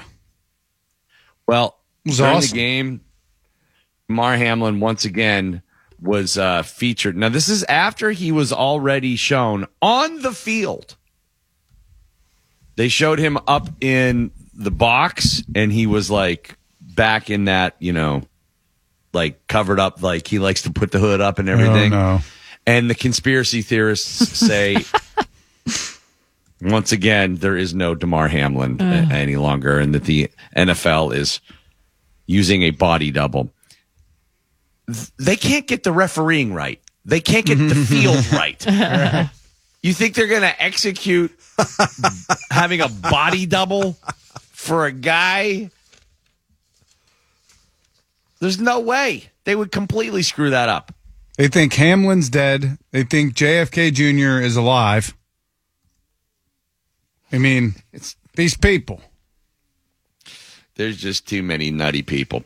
Uh, but that was great to see him out there last night. And I don't remember. Maybe it's just I haven't tuned in that early in a while. I don't remember all the Walter Payton um, nominees being on the field for that presentation. me neither. And I'm trying to figure out why was Dak Prescott the winner. He must do Must be a tremendous amount of work. Yeah, One would assume. one would assume. Uh, A lot of people making are- jokes about him, by the way, saying that that's the closest he'll ever get to a Super Bowl. Being able to walk around. Hey, it ain't easy. It's It somebody easy. else's. Jalen Hurts had a monster year, and he lost the Super Bowl. Had a great game, other than the thing. Well, like I said before, I mean, Jimmy Garoppolo was about six inches away from being the MVP of the Super Bowl. Was the pregame extra long yesterday? Because I th- the game didn't start till like was six forty five almost. I feel like Uh, I I looked know. at when I- the game started. I'm like, oh my yeah, gosh, Stapleton's national anthem was seven minutes. it That's what it was. It was really good, though. Man, I loved it. Loved it. I thought that was very good. Um, and again, I think they just need to put the uh, halftime show outside. They need to tighten up that halftime. It was way too long. It always is. Would you And feel then it that way? effed up the field too. Would you feel that way if you spent six thousand dollars on a ticket and your team was playing in the Super Bowl? Well, if if my favorite band Val was playing at the Super Bowl and the Steelers were there, I wouldn't care. I mean, I didn't even stay and watch Springsteen in I was- Tampa. I ran to the bar with Bill. I was gonna say you guys went to a Super Bowl and didn't watch the halftime show. Yeah, but that was also because of the play that happened right before it. I mean, I watched, I watched the Stones the year that uh, it was in Detroit, Yeah, I watched that too. the big tongue stage. I mean, that was pretty cool. Yeah. But I was just blown out from that Harrison ninety-nine yard return for a touchdown. But if that's your team, aren't you still in the moment? Like you're still thinking, okay, what's going to happen in the second Yeah. half? What's our chances of Yeah, winning? of course. What's happening? Like you're not. Oh, okay. Now let me shut off all the football and watch the Stones. Like I get that you don't care. if No, your not team's me in it. personally. Yeah, I would think most people would be like that. But wasn't who's the kicker for the uh, the Bengals last year? Stayed out to watch um, like that tribute to hip hop thing that was going on. Yeah, where there was um, With Eminem fat Fifty Cent hanging upside down. like a bat. Oh, I wish he would have come back just just for this year, just for that. Just Every like, Super Bowl, he should hang upside down. just go over to some uneven bars and he's hanging upside down in a beater. That would have been the greatest uh, guest that Rihanna could have brought out last night. Is if he just was hanging upside down from one of those stages. I spent halftime thinking that they really needed to get a stop after they kicked off in the third quarter, Yeah, and they did See, not. most- That did not happen. no. You know what would have been No. great, Bill, is if Rihanna wasn't really pregnant, but she came out and looked like she was pregnant. So the whole time I was like, "Oh my god, she's pregnant!" And then she gave birth to Fifty Cent, who was like hanging upside down. He's a breach. Oh my god. He's crowning. He's crowning. He's crowning. crowning. Anyways, congratulations to Patrick Mahomes and the Kansas City Chiefs. AFC wins another Super Bowl, and uh, that's it. Now what do we do? No more football. That's what I was now thinking. what do Mock we do? I'm draft season, baby. What do we do? Let's go, Pens. We've been saying that for a while. Mike, you look perplexed. What do you do? I don't know. College basketball's happening. Oh yeah, Uh, well, I'm definitely taking today off. You're going to give yourself one day, huh? Yeah, and then you know, back on the horse. You go to DV, DVE.com and uh, check out the finalists in our How It Started, How It's Going contest. 10 finalists chosen. Vote for your favorite. The winner gets to go to a Penguins game, six seats at the Bet Rivers Casino uh, Lounge there, and then also front row tickets to see Donnie Iris and the Clarks. Uh, and a bunch of food before that uh, hockey game, by the way, from Back to the Future, that new place right on the corner out in front of PPG Paints Arena that everyone's raving about. Also, uh, a nice gift card to the Adult Mart on McKnight Road. That's the nice one. And uh, that's all from us here at DVE. Uh, also, Polar Plunge coming up February 25th. We don't have enough people on the iHeart team. What? We need more people on the iHeart team. Go to pittsburghplunge.org and join us. I know Tyson usually jumps. Bill's going to be down there with Oh, yeah. uh, the Crawford clan. So search iHeartRadio, join our team February 25th in support of Special Olympics. We'll be freezing for a reason and you can too down at Acrisure Stadium. All the benefit Special Olympics of Pennsylvania. Thanks to Benzie for joining us earlier this morning. Tomorrow we'll talk to Gene Steratore about the officiating in the Super Bowl.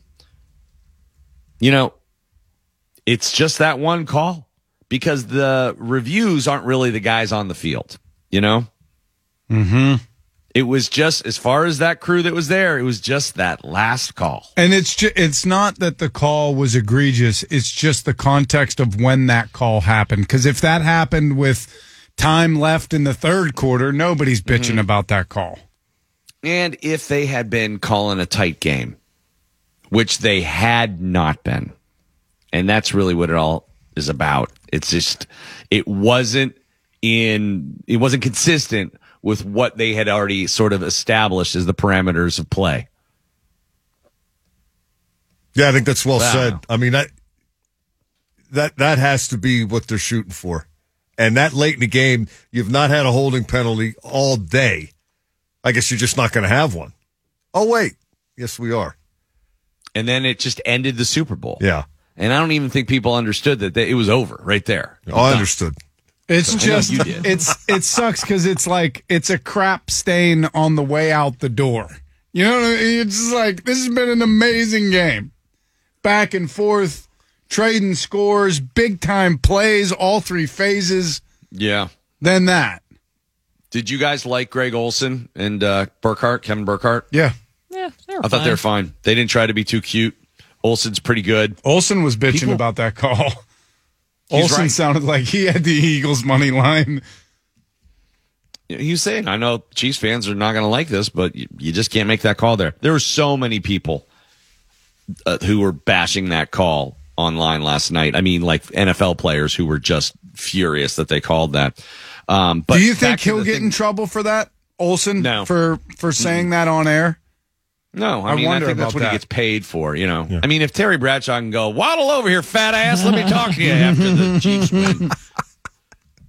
I don't think yeah, Greg but that's Olsen's just gonna get in bad taste. The other one, you're calling the officiating of the league that you're calling Yeah. into question. I don't. I don't. Know. I wouldn't doubt it if he gets a meeting, you know, over that. Like, hey, here's how we want to address this stuff going forward. But it just made me think that if Tom Brady were calling that Super Bowl, how annoying it would have been to have to watch the Super Bowl, and he'll be the top tier at Fox. I mean, he's the big money guy they're paying. So I was thinking about it, and uh, a buddy said to me, "Tom Brady's never going to call a game. Not happening." Hmm. And you know what? I think he's right. Do you think Tom Brady wants to like memorize the Vikings roster before a game on Sunday, study all their tendencies, do all the homework? Tony Romo's not doing that stuff. Tom Brady sure as hell isn't going to do it. What do you I think, think, he's, going to going to rethink do? in that 375. He's going to be like, eh, whatever. And I don't know if they let him sit on it or if that was being paid out or if he got like a, a retainer that he got to, you know, sit on for a while and he's got to pay it back. But I would be surprised if he ends up ever doing it. And I hope he doesn't. Oh, I'm with you. I hope he does not. Counterpoint: What the hell else is he going to do? But that is so beneath where he thinks he is, though, Bill. Like, that is adjacent to the game. He's going to take a year off and do what? I mean, unless he's going, was going to be at the TB12 gym, personal training people. I mean, I just can't picture that guy staying away from the game. I don't think he has anything else going on. I don't know. That's why I keep thinking he's going to have political aspirations. I just can't imagine he's going to be able to do anything that doesn't have real juice. You know, Maybe calling gonna a look for a new Sunday. wife. Well, there is that too. Well, he has the underpants model. Don't forget, Val. Maybe you know he'll find love there. Uh, that's it for us. Michelle's coming up next with the electric lunch at noon. Tomorrow on the show, also Paul Verzi live in studio. Verz. Joe Bartnick live in studio. We're going to have a blast tomorrow morning. DVE. I'm finished. You stay classy, Pittsburgh. Don't touch your face. I got him dead, Pittsburgh, all day, baby. So now you guys call me Ronald. Would you not eat my pants? Ronald. Ah! Murray! Murray! Google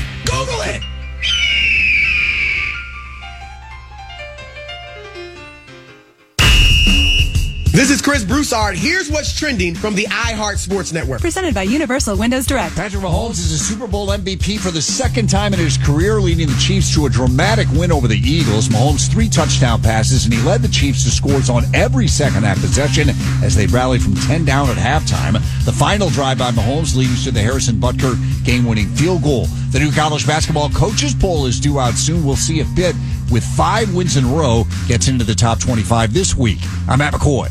Call Universal Windows Direct now for buy two, get two, and no interest for 36 months. And get